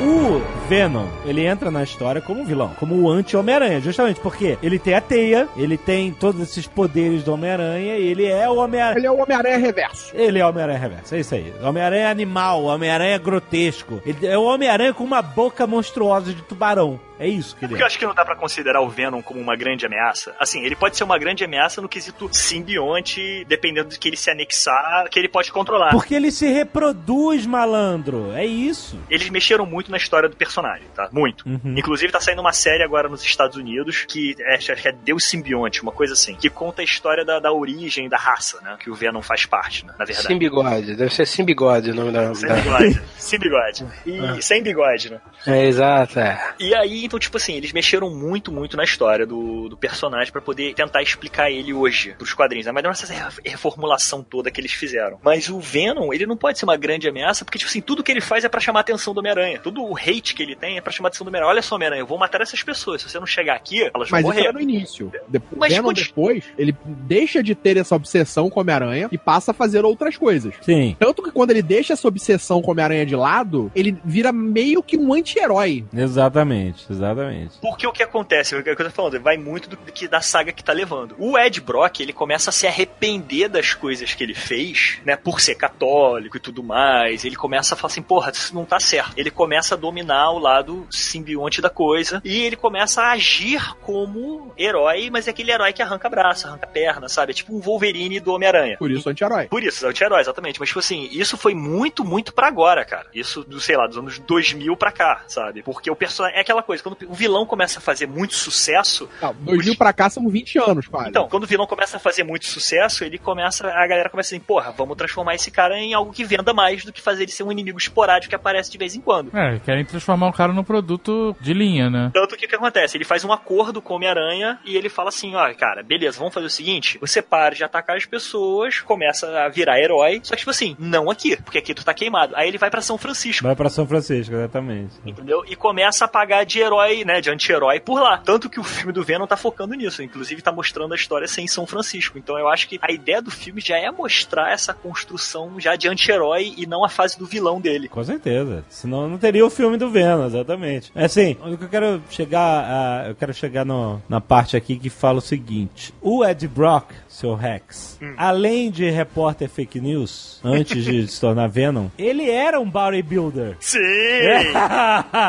olha aí, olha aí. Olha aí. Porque assim, o, o Venom, ele é monstruoso, ele é gigantesco, não porque o simbionte fica assim, porque o Ed Brock é gigantesco. Tanto que o Carlos vai lembrar que a gente, quando a gente é amigo de colégio, né? Quando a gente era moleque lá nos anos 90, e a gente ficava sonhando em ver o Venom num filme, Homem-Aranha, ver- primeiro, a gente ficava sonhando em ver o filme do Homem-Aranha, que não existia isso. A gente fica sonhando em ver filme de qualquer herói. De qualquer, exatamente. Mas a gente ficava imaginando se tiver. Desejamos demais, né? Se tiver. a gente ficava. Lembra, cara? A gente ficava imaginando que se tivesse um filme do Homem-Aranha, quem ia ser, quem ia ser o Venom perfeito? O Schwarzenegger, exatamente. Schwarzenegger. Porque ele tava no auge na década de 90, era um cara gigantesco, mas assim. E o Ed Brock, na época, tinha o mesmo corte comando para matar do Schwarzenegger. Sim. Era parecido. Era mesmo. E a gente fala, só existe um ator nascido neste mundo pra interpretar o Ed Brock, que é Arnold Schwarzenegger, cara. É. E a gente falava assim, e a gente ainda tinha uma alternativa. Se, se o Schwarzenegger não aceitasse, quem a gente aceitaria no lugar dele? Alô? Sylvester Stallone. Não! O Ferrino. Dolph Lundgren, porra! Ah, verdade, verdade. A, nossa segunda, a nossa segunda opção pro Ed Brock era o Dolph Lundgren. Ah, mas o Dolph Lundgren, ele, ele é alto pra caralho. É, bom, tá, o Venom também é bem alto, é. é, é. ele é enorme, exato, ia ser foda. E ele com o cabelinho do Ivan Drago, a mesma parada, cara. Ele era o Ed Brock. Agora imagina o Dolph Lundgren com um spandex, um nylonzão gigante, cheio de enchimento na década de 90. Ia ser assim, exatamente. Ia ser qualquer coisa. Olha, eu consigo imaginar e gosto. E a- a- olha, o Venom da década de 90, se, se tivesse existido, ele ia ser uma máscara animatrônica que nem tartarugas ninja, maluco. Pode ter certeza. Que bom que eles não fizeram, né, cara? Eu acho que Cabeça do Schwarzenegger de mulher no Vingador do Futuro. ia ser aquilo, cara. ia ser muito bom, cara. Não, não ia ser. Não, não Vamos ia. ser franco. Lógico que ia ser. Não ia ser bom. Cara, ia ser o Venom tartaruga ninja, ia ser muito ruim, cara. A gente ia ver no cinema feliz e contente com máscara Cara, não, é, ia ser filme da Marvel dos anos 90, cara. Pois Era. é, exatamente. Você O filme lembra da Marvel dos anos 90 era uma merda. É, é Capitão América, Quarteto Fantástico, é. Uh, que no Olha Ferrino. só, Isso é Marvel dos anos 90 maravilhoso. Eu vou filme falar da só- DC dos anos 90 a gente gostava. Eu vou falar só um filme mundo. aqui. Vou falar só um filme aqui. É He-Man e os Mestres do Universo. E é. Exatamente, ia ser essa merda.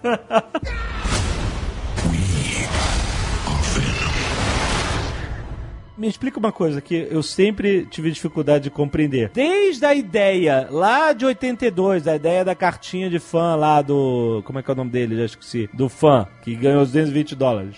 Sei lá, é Randy alguma coisa. É Randy Schuller. Schuller. Desde a ideia do uniforme dele, que depois se transformou no uniforme negro, que depois se transformou no Venom, ele atira as teias pela parte de cima do punho. Nossa, por um momento eu achei O que quê? você ia trazer o personagem cientificamente acurado. Não!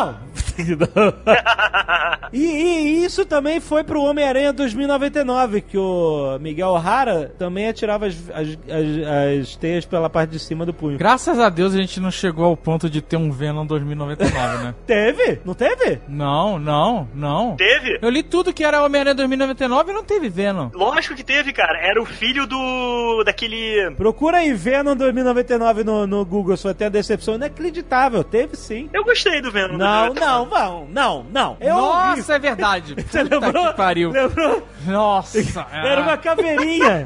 Ah, não! É, isso aí. Eu gostei! O Homem-Aranha 2099 era uma parada maneiríssima. A Era. Era muito legal e era, apesar de resgatar o personagem Homem-Aranha pro futuro, né? Resgatar não, né? Jogar Sim. o personagem Homem-Aranha pro futuro, ele era muito original no seu formato, Ele, né? era, ele era bem argumentado. É, era um Era o DNA cara, do Peter Parker, que é. tava lá na corporação. Miguel O'Hara foi uma das melhores invenções que sobreviveram e, e funcionaram funcionaram no universo 2099. É, Isso foi muito legal. Aí, depois começou a cagar tudo, porque virou tudo versão 2099. Exato. Aí tinha Punisher 2099. Eles não conseguiram. Hulk, Cara, isso é uma preguiça. É uma preguiça criativa monstro, né? É, né? É foda. Ih, tá dando certo o Homem-Aranha 2099. Vamos ter que fazer tudo em 2099 Exato, agora. Aí escroto. cagou o negócio, cara. A única coisa que não era 2099 era o Quarteto Fantástico. Que eles Que era- fazem que era muito ruim. de hoje, viajar pro futuro e ficar vivendo em 2099. É, exato. Cara, tinha Hulk 2099. Tinha. Tinha X-Men. Tinha X-Men 2099. Tinha. X-Men até vai, porque é o título da parada. É X-Men, nós somos os X-Men. Mas eles eram cópias baratas dos X-Men, cara. Não eram cópias, não eram cópias. Eram, era, Não, era o é- mesmo personagem em versão é, Não, 2099. X-Men era um pouquinho mais Não, diferente. tinha um anjo que era um demônio. Tinha, era igual, cara. Tinha o cara da... É- Era assim, copia, mas faz diferente. É, tipo, era exatamente isso. Copia, mas faz diferente. Ó, a gente precisa de um, de um cara que tem asas, de um cara que tem garras, de um cara que é um não sei o quê. de um- É, cara de energia. Porra, mas tinha o cara cara tá com o cara que Não parece a tinha cara com garra, vou defender.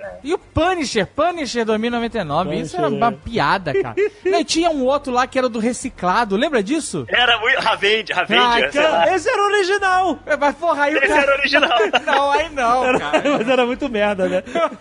o cara tinha um escalota de carro no futuro, cara. Ele se tornou assim porque ele, ele lutava contra o lixo Ai, tóxico. caralho. É, muito ruim. Ele era tipo. Vingador Tóxico. É, Era o Vingador Tóxico. Era bem isso. Ele caiu num negócio lá e ele ficou todo radioativo É, e usou isso pra virar. Tinha o Thor 2099, que é aquela cidade flutuante Valhalla, lembra? Não, É, isso era maneiro. Mas o Thor, o Thor fazia parte de um arco do Miguel O'Hara, que era um- a religião no futuro, era Asgard. É, eles adoravam é. os deuses arradianos. Exato. E aí o, o dono lá da Alchemax, Alchemax, Caraca, você lembrou o nome Alquemax. Nossa, parabéns. Nunca me esqueci dessa porra. o dono da Alchemax lá, ele tava querendo aproveitar esse pico de religião, né? Pra trazer de volta os novos deuses. Tanto que todos os deuses eram pessoas transformadas em seres É, mitológicos. É, é. Tanto que o padre, que o Miguel O'Hara, que a mãe do Miguel O'Hara é, rezava, era o padre que virou o, o Thor. E o Loki era o cientista que tentou trair o, o Miguel O'Hara. Que tentou. que descobriu, era tinha inveja dele, tentou matar o Peter Parker, o Miguel O'Hara, quando ele foi fazer o. mesclar o, DNA dele com o do Homem-Aranha. Eu gostava da cidade flutuante de Valhalla, achava um conceito ani- animal. era uma torre gigantesca, né, que flutuava, era foda. Era muito maneiro, sério. Foi original pra caralho em 2099. Eles fuderam tudo quando quiseram transformar tudo em 2099. É isso. É, foi, é, pois é. Foi um, mas nisso foi muito bom. Por que que eu puxei essa parada de, de falar do Miguel O'Hara? Porque também, a teia dele também era orgânica, saía de dentro dele. O Miguel O'Hara era quase que um Venom facilitado. É, exato. É, mas o Miguel O'Hara não tinha os mesmos poderes. E, a- e ela saía da parte de cima do punho. E assim, eu sempre imaginei, porque quando a, a teia sai da parte de baixo do punho. Ele consegue pegar. Na parte de cima ele só gira a mão, ele faz aquele moventinho assim, ups, Então, e eu ficava sempre imaginando o Venom e, e- e subsequentes. Se lança a teia pra cima, isso não aparecia no quadrinho, não, óbvio, nunca aparecia, mas eu ficava imaginando que se tivesse um filme, ele ia ter que lançar a teia e dar uma, uma sabe, uma munhecada assim, dar uma, um movimento circular com a mão pra poder pegar a teia toda vez. Não é simplesmente não prático? A natureza é assim.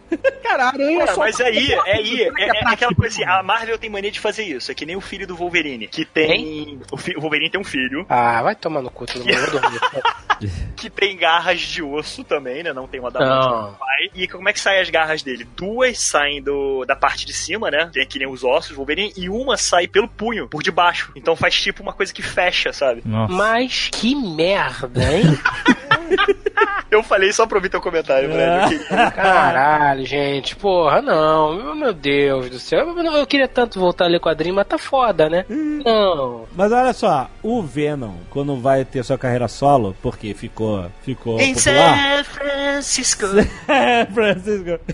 é, ele se torna um, um, um meio que um anti-herói. Como é que eram essas histórias? É isso, cara. Tiro, porrada e bomba, lutando contra uma porrada de, de outros simbiontes que começaram a surgir. Então, mas aí- não é aí que começa a apare... que aparece a Life Foundation e os outros e os outros simbiontes e tal? É daí que começa a surgir os outros, os outros simbiontes. Por exemplo, quando o Brock foi preso, ele dividiu a cela com um cara que era. É, daí que, que nasce o, o Carnage, é verdade. Isso. Ele foge, aí fica uma gotinha na, na barra. eu me lembro, então, eu me lembro não, do não, Antes dele- quadrinho. mas isso é bem Não. antes. Não, então, estamos chegando lá. O que acontece? Como su- não, como ele, os inimigos que ele começou a enfrentar vêm dessa época. Os simbiontes, eles geram um filho, eles geram um filhote, né? O Venom, quando ele ficou na cadeia, né? O Ed Brock, quando ele ficou na cadeia, ele ainda tava com parte do, do Venom nele, parece, uma coisa assim. Não lembro agora tem muito tempo que essa merda. O que eu sei é que o que o, o Carnage se tornou era o filho do, do Venom que ficou ali. E- então, eu me lembro do quadrinho. Eu acho que o, o Venom, o Ed Brock resolve fugir da cadeia, não tenho certeza. Mas eu me lembro bem de um desenho de uma. aquela janela, né, quadrada de prisão, umas barras e uma parada gotejando, assim, uma gosminha gotejando. Que é dali que vem o Carnage. É aquele trocinho ali que é o simbionte que Então, era, era um gruda pequeno. no psicopata. Era um fetinho. É, é, era uma gosminha, então, exatamente. Era uma gosminha. Era uma gosminha que gruda no. Como é que é o nome do, do psicopata? Alguém lembra? Cletus Cassidy. Isso aí, exatamente. Que foi baseado no Coringa. É, ele é, ele é totalmente Coringa. E salada. Ele é o Coringa da Marvel. da, da- da- sabe, versão Homem-Aranha. Se o Venom vai virar um anti-herói, ele tem que ter Um inimigo. um inimigo e. Lembrando, os inimigos têm que ter uma derivação do próprio tema do herói e tal, não sei o quê. Então, pô, vamos fazer um cara que seja um Venom mais cachorro louco ainda. Sim. E eu acho, e eu, tipo assim, normalmente eu não gosto dessas subdivisões, sabe, de um herói, um sidekick, um, um- um outro vilão que vem de um vilão. Então tu não gosta de quadrinhos, né? Mas eu achei. Não, eu acho o Carnificina uma criação. Tipo assim, uma expansão É do Carnage, universo. mano. Ah, é porque.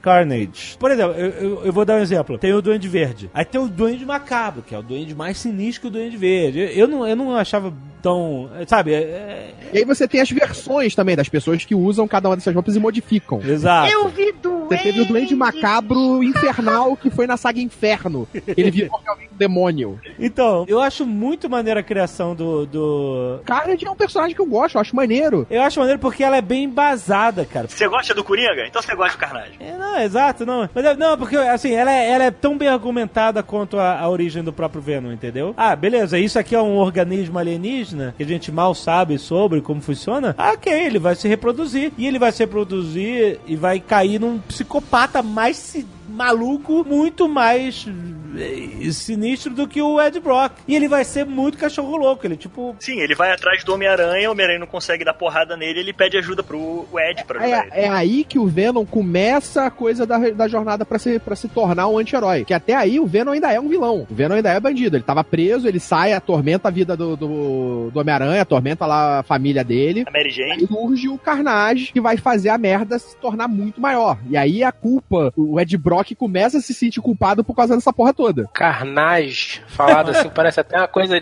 de, de baixo calão, né? Parece que é, é, é, o- é o carnaval mais errado, né? Mas é, né, cara, aquele carnaval tem quarta-feira de cinza de noite, né? De quarta pra quinta. Já acabou o carnaval e chega aquele senhor no salão e fala: então, agora vai começar o carnage. É aquela loucura, ninguém é de ninguém. Me valer para os fracos. Eu só consigo É, imaginar o Catra falando isso. Mas- é. Agora vai começar o Carnage. Ah, carnage. Vovulhão em carnage. O Catra agora não fala mais nada, não sei se vocês sabem, né? ai meu Deus. Cara, o Brasil ficou órfão. Se não, o Brasil, pelo menos uma boa parte.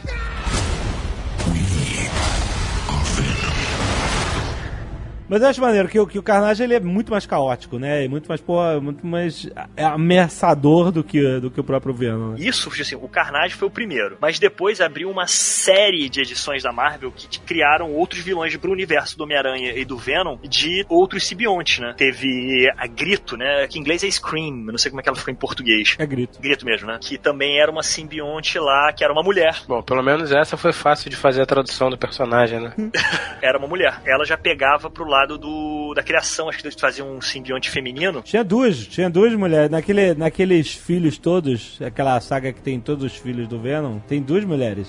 Pô, então E o vem cá, Venom é o são né? malucos? O Venom, o, Ve- O Venom é o Catra da Venom- Marvel. É, não eram filhos do Venom. Na verdade, o simbionte Venom esteve com vários hospedeiros, além do Ed Brock. Não, e não é só O isso não. Homem-Aranha. Nos quadrinhos, o, o, o Até Homem-Aranha... o Flash o Venom- Thompson já teve o, é, o Venom. Mas o Venom, ele foi capturado pelo governo e foi transformado em uma arma, entendeu? O governo tentou várias. É, O governo tentou várias vezes recriar o Venom em outros protótipos de guerra. Deixa, e, deixa eu ver se eu entendi. E aí toda vez que o governo tentou recriar o Venom, eles colaram o simbionte com uma merda de um psicopata. É isso? Nem, nem sempre. É, é porque o simbionte ele meio que enlouquece a pessoa, dependendo do estágio que ele fica conectado com ela. Caralho, mas gente, vamos pegar uma pessoa de coração bom, de índole pura, caceta, e vamos dar uma- habilidades a essa pessoa, né? Que tal tentar? Então, Eles só fizeram isso com o Capitão América. Porra, Essa foi a única vez. o único que deu certo, o resto tudo loucura. é aí que é- aparece a Life Foundation. A Life Foundation. A Life Foundation era uma organização que queria transformar o, o Venom. Eles capturaram. É porque a Life Foundation capturou o Venom em São Francisco. San Francisco. E aí eles, eh, eles conseguiram retirar as sementinhas que eram os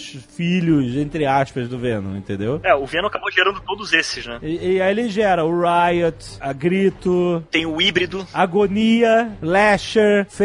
Te- Essa galera eram todos. Você cria um projeto de super-heróis à base de um, de um vilão e você, em vez de dar um nome maneiro pra ele, você dá só nome que é terror, né? tipo Pois assim, é. "E- Oi, eu sou o Scream! Porra, Pois é, não, não faz psicologia sentido. zero, né? É, é, é isso que eu tô Eles já falando. estavam querendo que eles fossem vilões. Ah, É tudo bem, se a ideia era, era desde, desde o início esmerdalhar, ok. Imagina você nasceu e teu nome, seu nome é Malévola. É, talvez você. Já era esperado. É. Já foi de propósito. É, sei lá. É. Como eu já disse, bons tempos dos quadrinhos. É, cara, mas no quadrinho na época. muito simples. 2000. Você dava nome ruim pra personagem que você já sabia que ia ser vilão, entendeu? Era mais fácil, Ah, né? não Se você chamasse, sei lá, o Scream de Aranha Saltitante, não ia ser um vilão. Você já sabia que ia ser herói. Se fosse chamado de Aranha Saltitante, acabava na quinta edição.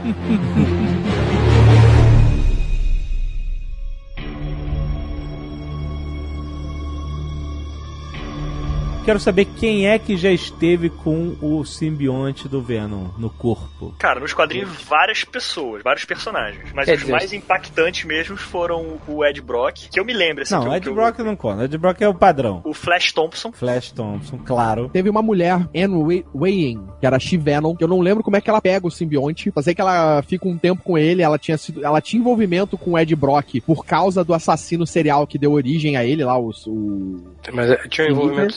Sexual? ela foi uma das vítimas, era uma vítima do do cara. Ah tá, porque se fosse envolvimento sexual, a gente já podia imaginar como é que ela pegou o simbionte. Paraná, pum, pum. E aí ela fica um tempo com o simbionte e ela acaba se matando. Ela se mata por culpa, por todas as merdas que aconteceram, por todas as coisas que ela fez quando- enquanto ela usava o simbionte, ela comete suicídio e aí o simbionte larga dela e aí que deve vol- volta pro Brock. Tem o Crown Stone, que eu gosto muito, que é o Venom 2099. Puta merda, não, cara. Não, vai se fuder, Rex. Aquilo é uma merda. Aquilo. Por que, Rex? Por que, que você gosta dessas merdas? Eu Por gosto de quê? 2099, eu gostei desse universo. Só gostei do Homem-Aranha, principalmente. Eu achei maneiro o Venom. Cara, eu não sabia disso. Alguém sabia que o Deadpool teve o simbionte? Eles fizeram duas séries do Deadpool que ele tem acesso ao simbionte. O que, que o Deadpool não tem, né? Exato. A história é, os caras tão. É, é válido porque é o Deadpool. É que o Deadpool usou o simbionte antes das guerras secretas e por isso que o simbionte pirou. Exato. O simbionte é maluco por causa do, do Deadpool. Por causa do Deadpool, que escroto, cara.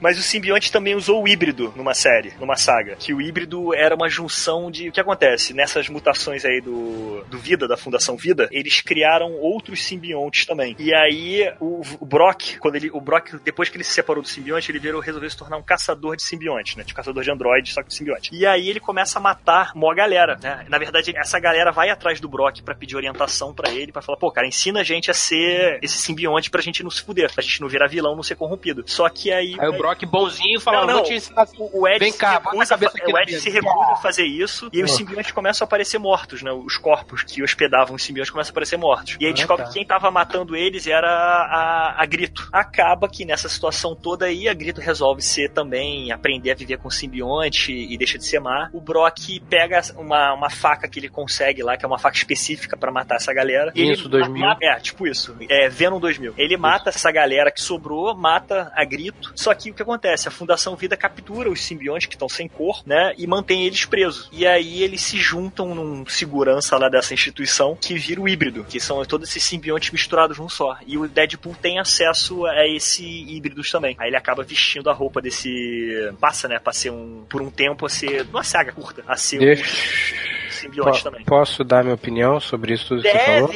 Mas que merda de argumento.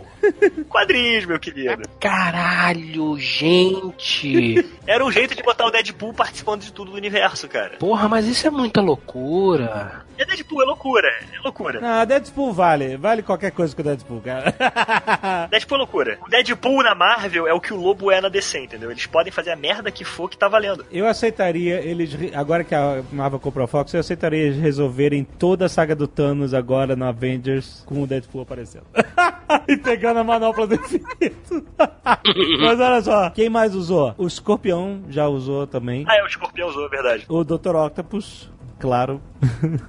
a Gwen Stacy, tem uma história que a Gwen Stacy usou a porra do... É verdade, a Gwen Stacy tava pensando que era Mary Jane, não, foi a Gwen Stacy. A Carol Danvers, a Miss Marvel também já teve história com ela de simbionte. Caralho, mas que salada, hein, amigo? Aí é fudido. O simbionte é aquela velha história, né? Quem dispensa é o exército. Eu tô pegando geral. Os Guardiões da Galáxia, simbionte já teve no Groot, no Rocket Raccoon. O simbionte passando rodo. Isso eu acho que na época que ele tava ainda no, no Flash, que o Flash Thompson fez parte de, de, de vários Guardiões. desses dos Guardiões, dos Thunderbolts, Vingadores, enquanto usava o simbionte. Então deve ter tido várias histórias Exato. que o simbionte ele- entra em alguém pra resolver alguma merda. Exatamente. é. Simbionte é um moleque piranha, né? E olha só, a melhor e mais louca, o melhor e mais louco host do simbionte no Old Man Logan, quando o Wolverine e o. É o Wolverine e o Gavião Arqueiro, né? No Road Trip, né? Ah, sim. Eles encontram o Tiranossauro Rex com o simbionte. Caraca, é muito bom, cara. O universo Marvel é maravilhoso. e olha só, a Mas, gente mas Old, Old Man Logan tem coisas bem legais. Sim. A parte da família do Hulk, ser uma família meio redneck e tal. É bem interessante. Tem umas paradas que não são tão legais assim, como um simbionte Rex. Mas. Eu gostei. Mas. É você, né, Rex? Tá, É, né? tua nota de corte é muito baixa pra determinadas coisas, né? Qualquer coisa que tem Rex, ele gosta. É, Ah, é claro que ele gosta. Eu gosto. eu sei que você gosta. Eu não, não estou julgando, só tô dizendo que você tá errado. É diferente. Não estou julgando, só estou lamentando.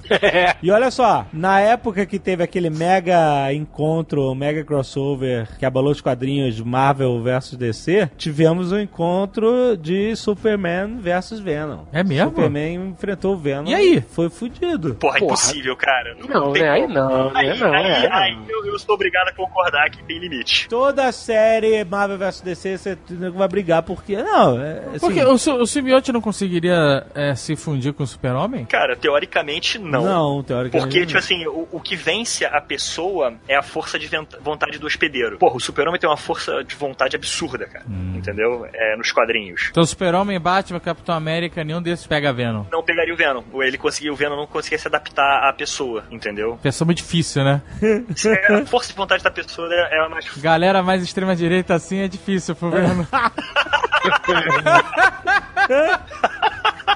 Não, mas peraí, o super-homem não é a extrema-direita, o super-homem é a esquerda, porra. Super-Homem trabalha pro Ah, governo, não, amigo. não, mas sério, não. No cu todo mundo. Não, não. Pera aí, mas o super-homem lá na, comunista ou o super-homem americano? É, tem o Pô, super-homem comunista também.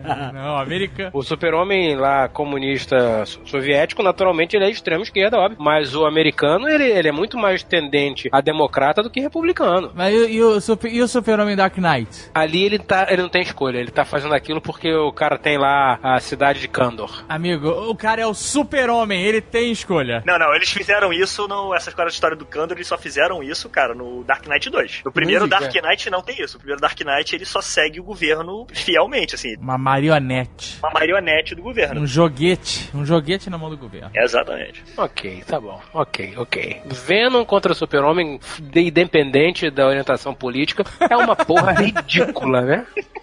É uma coisa escrota. É, é vergonhoso mesmo. Não, não, não, olha só. Não, não, é, o Wolverine vs Lobo foi o mais criticado de todo o encontro Marvel vs DC, porque foi ridículo. Porque qualquer coisa versus Lobo é ridícula. Não, é porque não tem briga. Tinha uma votação de quem ia ganhar e aí eles fizeram. Ah, o Wolverine ganhou porque era mais popular. Fizeram uma votação online na época. Fizeram. E aí, na época, o Wolverine estava sem Adamantium nos quadrinhos. Então, quando ele apareceu no Marvel vs DC, ele estava sem Adamantium num bar. Aí o lobo chega. Aí os dois caem pra baixo do balcão você não vê, Nossa, e aí levanta o Wolverine. que zoado. É ridículo, foi ridículo.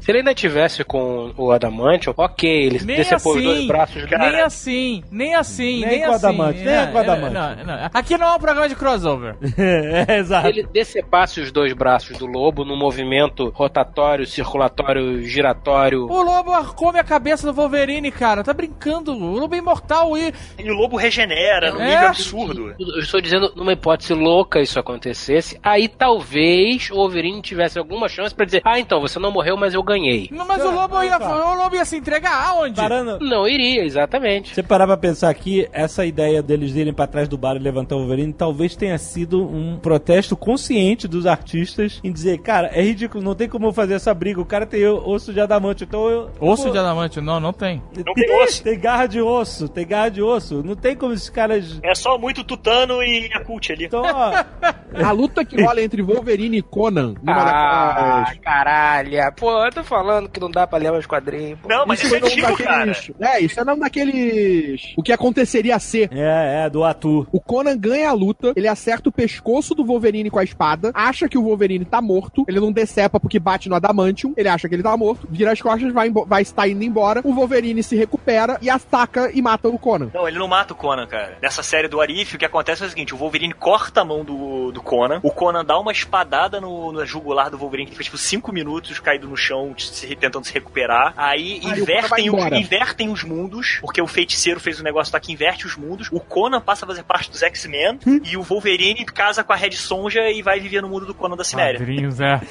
Padrinhos, é. Caralho, cara. Tem uns warifs que eu ach- até achava bacana pela galhofa. Mas, É. porra, tem uns também que nego abusava, né, mano?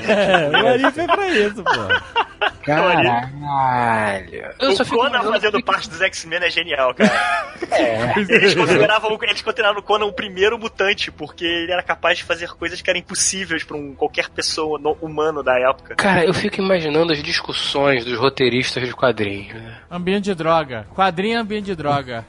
É, isso daí é tudo computador. literalmente, hoje em dia, literalmente. Literalmente. Essa discussão, como vocês comentaram aí. Como é. im- Imagina a cena, né? Dois ou três ou quatro ou cinco sentados numa sala falando, mas como é que a gente vai fazer a luta do Wolverine contra o lobo? Aonde o Wolverine ganha. Aí, essa discussão curta de dois minutos que a gente teve aqui, imagina isso levado a sério. Uma tarde dessa discussão, cara. O nego pegando compêndio e falando: Não, mas aqui, ó, na história número 25 do compêndio não sei o que, o Wolverine fez não sei o que lá, ele poderia ganhar sim. Aí o outro É, fala: o grande Não, problema é que foi o público, né? Como foi votação de público, o problema, na, acho que a discussão era, porra, botaram essa merda de público pra votar. Agora a gente tem que se virar aqui. Mas eu tenho certeza que deve ter tido um tarado que deve ter falado: Não, ganha sim. Ganha Tem sim. sempre, tem sempre um punheteiro, né? Sempre tem um filho da puta que pega uma opção impossível e vai até o fim com ela, sacou? Só pra ser do contra. Gente, me dá um minuto porque eu vou, vou no banheiro rapidinho. Ah, caraca! É rápido! O simbionte do Rex, cara, não tem hora. Em todo Nerdcast, aqui a gente corta, agora vamos deixar. O cara não consegue. Todo Nerdcast me dá cinco minutos. É, coisa ruim, né? Tem que botar o coisa ruim. É. Nossa, cara, todo dia sai um simbionte. O filme que o Rex mais gosta é Anaconda. Ai, meu Deus. Ai, Rex, seu puto cagão de merda. Ele adora o episódio que o Vegeta corta o rabo gigante do Goku.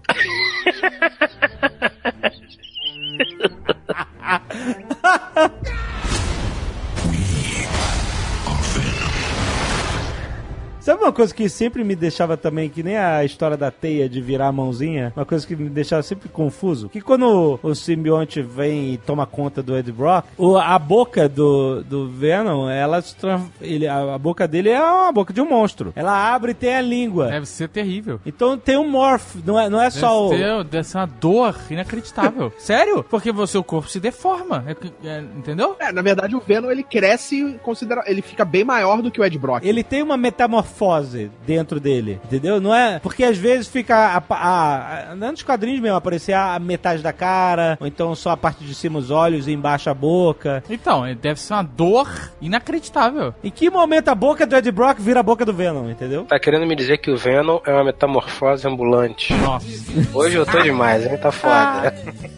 Putz, grila, cara. Mas ele nasceu há 10 mil anos atrás? Ah, não! Não! Quem sabe, por que não? Sim, pior que sim, pior que sim. Talvez ele fosse só uma mosca. Olha, olha, hoje nós estamos todos afiados, é. Isso é uma música também do Raul Seixas? Claro que é. Talvez fosse só uma mosca? Essa eu não conheço, desculpa. Ou no final de tudo ele tava tentando criar só uma sociedade alternativa. Paulo Coelho está orgulhoso de você. Rex, você lembra de histórias maneiras do, do Venom? Quando eu li, eu li muito no que vinha no Brasil, né, na- na- nessa época dos anos 80 e 90. Eu lembro mais dessa relação de amor e ódio dele, eu lembro mais do fato dele começar a querer virar um herói, quando ele começou a caçar os, os outros simbiontes, isso foi uma fase bem maneira. Tem uma revistinha que é bem legal, que foi quando o Justiceiro se juntou com o Ed Brock pra caçar uns criminosos. E aí a revistinha inteira, o, o Justiceiro, quando descobre que o Venom é o Ed Brock e vice-versa, ele tenta matar o Ed Brock ou o Venom. Então, no meio da história, enquanto eles estão investigando alguma coisa, aí o Justiceiro olha pro Venom de costas, vai lá dar um tiro de escopeta na cabeça dele. Pá! Aí ele, porra, cara, tudo do teu lado, caralho. Aí passa outra revistinha lá, ele tenta fazer um acidente de carro. Pra... ver- Aí ele passa a revistinha inteira tentando matar o Venom, descobrir alguma forma de matar o Venom. Aham, aham. Então fica a revistinha inteira isso, sabe? O Justiceiro tentando matar e não conseguindo, tipo, Kenny. E o que o Kenny? Tipo assim, pô, para, cara. Já falei que isso não vai funcionar. Tiro não me mata. Aí fica a revistinha inteira assim, o cara tentando descobrir o que que machuca o Ed Brock. Então, o quanto vulnerável o, o Ed Brock fica dentro do Venom? Cara, então, ele Isso eu não lembro. é uma armadura orgânica, praticamente, né? Ele não, ele fica extremamente forte, extremamente resistente. A única coisa que realmente afeta, o- ele regenera, né? No padrão Marvel, todos regeneram praticamente. E o que realmente afeta ele é calor, né? Fogo e som. Então, o maior inimigo do Venom seria o Banshee. Exato. O Banshee destrói o Venom. O Banshee voar é muito zoado. né? O Banshee voar é muito zoado. Vo- Voar gritando, é isso que é zoado. É, é, voar gritando. Deve ser o pior cara pra fazer invasão de stealth. Eu fico imaginando o fôlego desse cidadão, né, cara? Exatamente. Aquilo, ele voando com som, ele tinha que quebrar todas as janelas que ele passava, né? O Banshee tem que. Se ele tem que respirar pra né, pe- recuperar ar pra continuar voando, ele voa que nem o Flappy Bird, né? Aí que altitude, altitude, aí volta.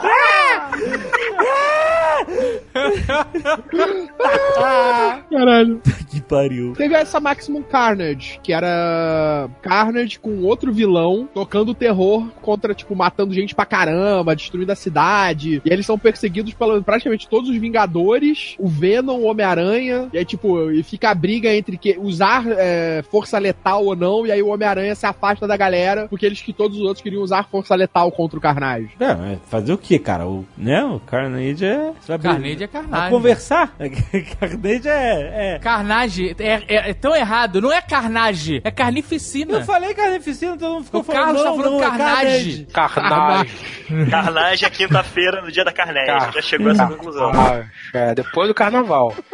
Depois do carnaval que rola o carnage.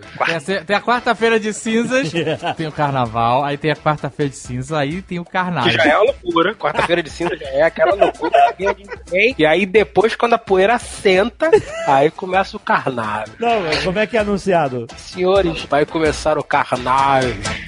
Vai começar a putaria.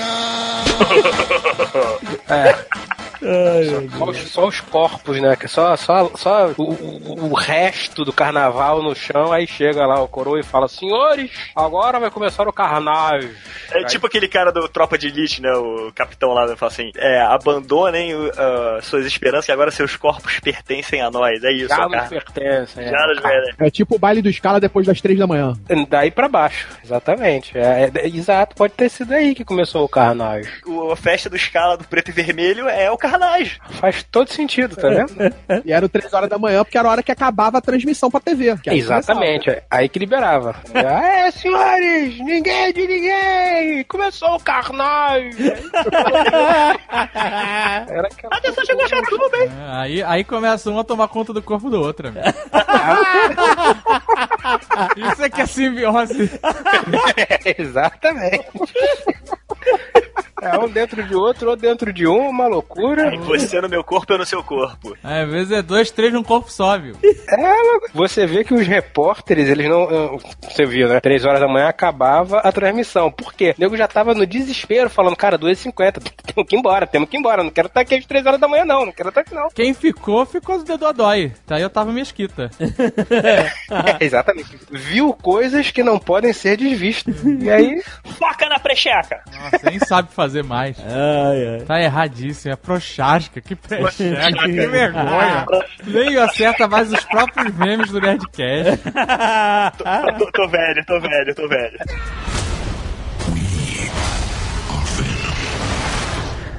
Carlos, já exploraram a origem do simbionte, o planeta dos simbiontes, essas coisas? Já, isso tá acontecendo agora, inclusive. Ah, é? Eu acho que de 2010 pra cá que eles começaram a explorar melhor esse conceito do, da origem do, do simbionte. A princípio, a primeira história que eles criaram sobre o simbionte foi que eles eram uma raça, Clintar, eu acho. E aí eles são uma raça que eles são tipo. Todos se conectam, né? Todos são ligados num, numa, mesma, numa mesma É o unidade. carnage, é o carnage. É o planeta carnage. Uau! Todos eles são conectados numa mesma. No meio de uma mesma É, é a loucura. E aí o que acontece? Eles vão de planeta em planeta tentando melhorar e evoluir, só que o que acontece? Algumas desses, né, se tornaram mais violentos ou agressivos. Eles chegavam até a gerar um campeão entre eles para ser o representante no planeta e tudo mais, quando eles se manifestavam, né? Mas aí um grupo meio que se separou disso, ficaram mais violentos, começaram a pegar os hospedeiros e, e aceitar, em vez de eles tentarem melhorar, eles começaram a, a se, de- se deturpar, né? E quem foi contra isso, quem queria evoluir, na verdade, fazer eles melhorarem de- dessa segunda divisão, né? Era o Venom. E aí ele foi aprisionado pelos próprios integrantes, né? Dessa família que ele vem. Então, Mas peraí. ele era só uma geleca? Ele era uma geleca? Não, a- eles são geral, eles, eles têm. Não, tipo barba-papas. Eles precisam da simbiose. Eles precisam de uma forma pacífica. Eles vão no lugar e, tipo assim, melhoram o- o lugar, entendeu? Então Venom era a ovelha negra da família, é isso? Nossa, mais uma música. Esse programa tá demais. Não, o que acontece? Eles se perderam de tanta simbionte, eles acabaram se perdendo, perderam o propósito de ser De pacíficos. tanto simbiose, de tanto simbionte. Simbionte, de tanto eles fazerem essa coisa da simbionte, né? De se, Da se simbiose! Simbiose! Tanto eles. Ah, caceta! Não me atrapalha! Depois de várias e várias carnagens, várias festas, Isso. depois, Depois de de vários carnavais, ninguém Depois mais de sabia o que estava acontecendo, ninguém era mais de ninguém. Você tá dizendo que eles perderam vão perdendo a essência conforme eles. Não, eles começaram a, tipo assim, eles começaram a absorver tanta coisa. É porque eles iam lá, melhoravam o negócio e iam embora. Eles tinham um campeão. Olha, agora você é o protetor dessa terra, não sei o que, eles iam embora. E se deslocavam de planetas em planetas. Hum. Aí o que acontece? Só que com o tempo eles foram se tornando mais selvagens. Eles meio que se afastaram dos ideais dele e começaram a se tornar mais violentos. Então o que acontece? Eles começaram a ficar viciados na, na simbionte, na, na simbiose. Droga, filha da puta. eles começaram a ficar viciados no que eles geravam. Eles começaram a ficar viciados na adrenalina, na raiva. Eles começaram a absorver aqueles sentimentos e começaram a virar tipo vampiros, né? Eles absorviam aquilo e começaram a mudar. E um que tentou impedir isso de acontecer foi o Venom. Aí a própria raça aprisionou ele. É daí que ele vem do mundo Beyonder, entendeu? Do mundo do Beyonder, quando ele foi capturado pelo Beyonder com uma tecnologia alienígena e colocou lá à disposição dos heróis. Peraí, peraí. Você tá dizendo que o Venom é o cara que chegou pro, pro, pros outros caras e falou: Galera, eu acho que vocês estão exagerando. Foi tipo isso. Ele tentou, falou assim, não, Ca- Cara, calcule. calcule o Qual o exagero padrão? dessa galera, meu irmão. Se o Venom era o Light, galera, vocês estão pegando pesado até pra mim. caralho, se o Venom era o centrado da galera, caralho. Era o deixa disso. Porra, mano. Para com isso, deixa disso, né? Se ele era o exemplo de bom senso, fudeu, né? O que que significava ajudar um planeta pro, pra esses caras, né, meu irmão? Não, eles Pois deixaram de é. ajudar, eles se perderam nesse propósito. Em vez de eles começarem a ajudar, eles começaram a ficar viciados nos sentimentos que eles absorviam, entendeu? Eles começaram a gostar da adrenalina, da raiva, do rancor que eles geravam. Então eles começaram a se tornar, tipo assim, um. um- Em vez de serem coisas para ajudar, eles começaram a se tornar parasitas mesmo. Eu apoio. Eu, sério, pra que, que tu vai ajudar de verdade? É muito mais. Aí tu não tem nada em troca, só a satisfação de ajudar. É, eles se tornaram meio que viciados no sentimento, entendeu? Isso é pra pouco, Jovem Nerd. A maioria das pessoas ela, ela gosta de, de, de ódio, de guerra, de luta, de desespero. De ver o circo pegar fogo. É, tu quer isso aí, tu quer essa emoção. Tu fica procurando vídeo na internet de, de, de gente feliz ou tu fica vendo o nego caído na rua? Que isso? É? Eu quero saber. O que que tu acha melhor? Qual é o teu padrão aí? Quando manda no WhatsApp o vídeo do maluco que toma um susto e cai da moto? Ou, ou, ou mensagem da família falando bom dia? qual, qual o simbionte que tu prefere? Ai, meu Deus. O Venom era o chato. O Venom era o que entrava no grupo do WhatsApp lá do... E ficava mandando bom dia pra todo mundo, né? mandava bom dia. Mandava mensagem de autoajuda. Nego baniu ele do grupo.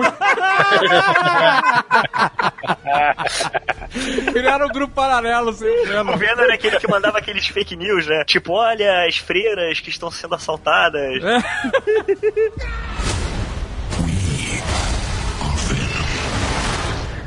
A gente tem a história paralela do Venom, do desenho do Homem-Aranha, que foi até utilizada no filme. Qual filme? No Homem-Aranha 3. Não, Venom é, mano. É, não. No desenho, ele, o filho de Jameson faz uma missão e quando ele volta, ele traz junto o que cai na terra. O filho Carlos, do ele fala JJ. muito pra quem já sabe, né? É. O filho, Você, não tem, você tem que estar muito preparado pro Carlos. a história é que no de...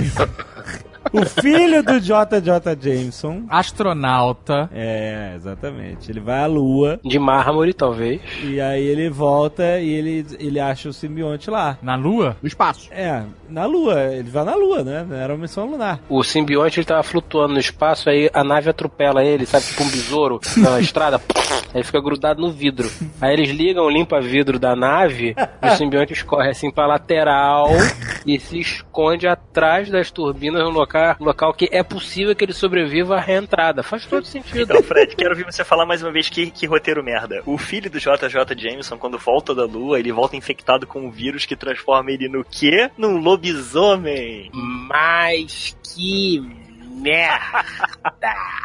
Quer dizer, um vírus que transforma o cara num lobisomem. Puta! É, não tinha um vírus que transformou o Moebius. Era Moebius, não era? Era, era, no, Vampiro. Mas não era um vampiro clássico, né? Era um negócio que se assemelhava ao nosso conceito de vampiro. Agora, lobisomem é meio foda. Não, mas olha só, faz sentido. Se você tem algum lugar pra você pegar um vírus pra virar lobisomem, que seja na Lua, né? Ah, não, não, não. Porque aí quando você vê a Lua, o vírus se manifesta, né? Não é lua cheia? Quer dizer, o fato do cara virar um lobisomem é só banzo. É só saudade de casa. Caralho. Porra. Cara, nesse mar de loucura, nesse mar de, de absurdo, de, de, de nada a ver com nada, tá vendo? Nós somos total, completamente capazes de gerar um roteiro de histórias em quadrinhos. Porque, veja, se isso é o padrão, se isso é o mainstream, a gente pode fazer daí pra baixo. A gente vai conseguir. Então, Alexandre, só pra concluir agora. O que eles estão fazendo é o seguinte: eles explicaram que essa era uma raça, né? E aí, tanto que depois teve a invasão dos. Deus, seja quatro.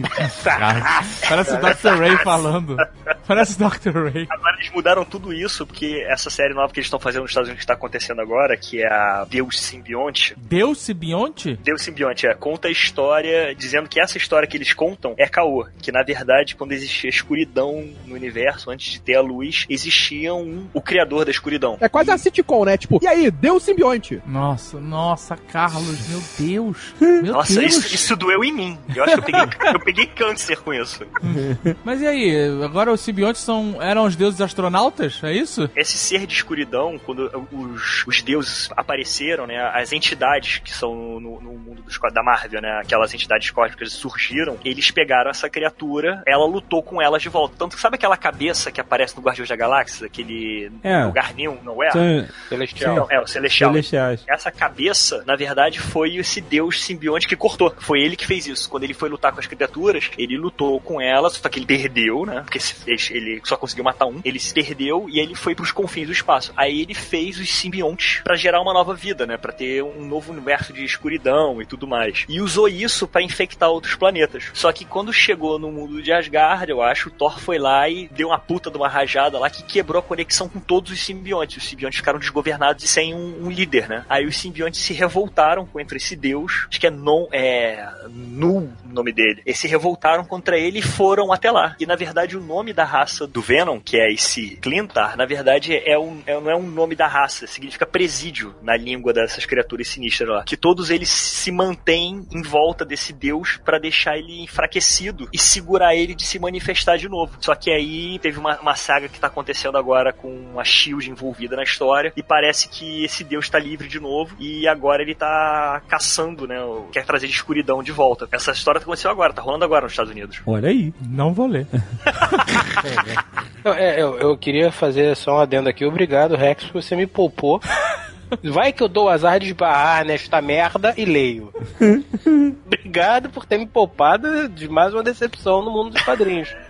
É, aí daqui, os simbiontes eles estão se clonando também, porque tá faltando só isso. Amigo, depois, depois de 13 horas da manhã de quarta-feira de cinza, você não sabe mais o que tá acontecendo. Ah, você não sabe quem é quem, amigo. É, Na verdade, no final do Carnage é uma massa só.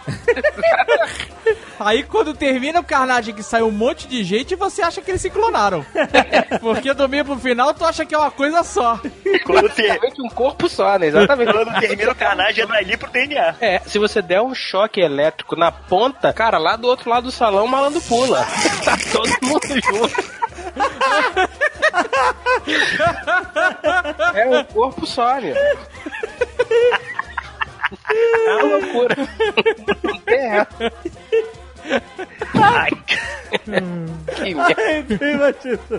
Aquela massa se movendo lentamente, né? É, lembra, lembra do Tetsu? Lembra do Tetsu, que é um corpo com mãos e olhos e coisas crescendo? É mais ou menos aquilo. É um negócio inacreditável. Puta, Tanto que eles demoliram a escala, né? Porque aquilo- Depois do carnagem não dava pra limpar. Cara, demoliram escala, jogaram sal e construíram um shopping em cima. não dá. deve, hoje, é se- hoje o shopping tá parecendo um cemitério indígena, né? É, A se noite é cheia de. Não, é, é, é um, karma ruim. Uma coisa ruim naquele ambiente, entendeu? É. É uma Vai causar loucura. uma implosão estilo poltergeist ali. É, não, mas, mas no shopping é do lado. Ali tem uma, tem uma concessionária de carro que tá, de carro. que tá sempre cheia de carro e nunca tem ninguém lá dentro comprando porra nenhuma. Por quê? É Cabeça de burro naquele lugar. Aquilo ali, aquilo ali tinha, que- tinha que ser derrubado, tinha que ser higienizado com lança-chamas. Aí o cara olhou e falou: não dá, não dá, não, vamos implodir essa merda. Tanto que o Chico Recarei tacou fogo várias vezes naquela merda. Exatamente. Chico Recarei tava tentando salvar a humanidade, deixar. É, Era música alta e fogo pra ver se matava, né?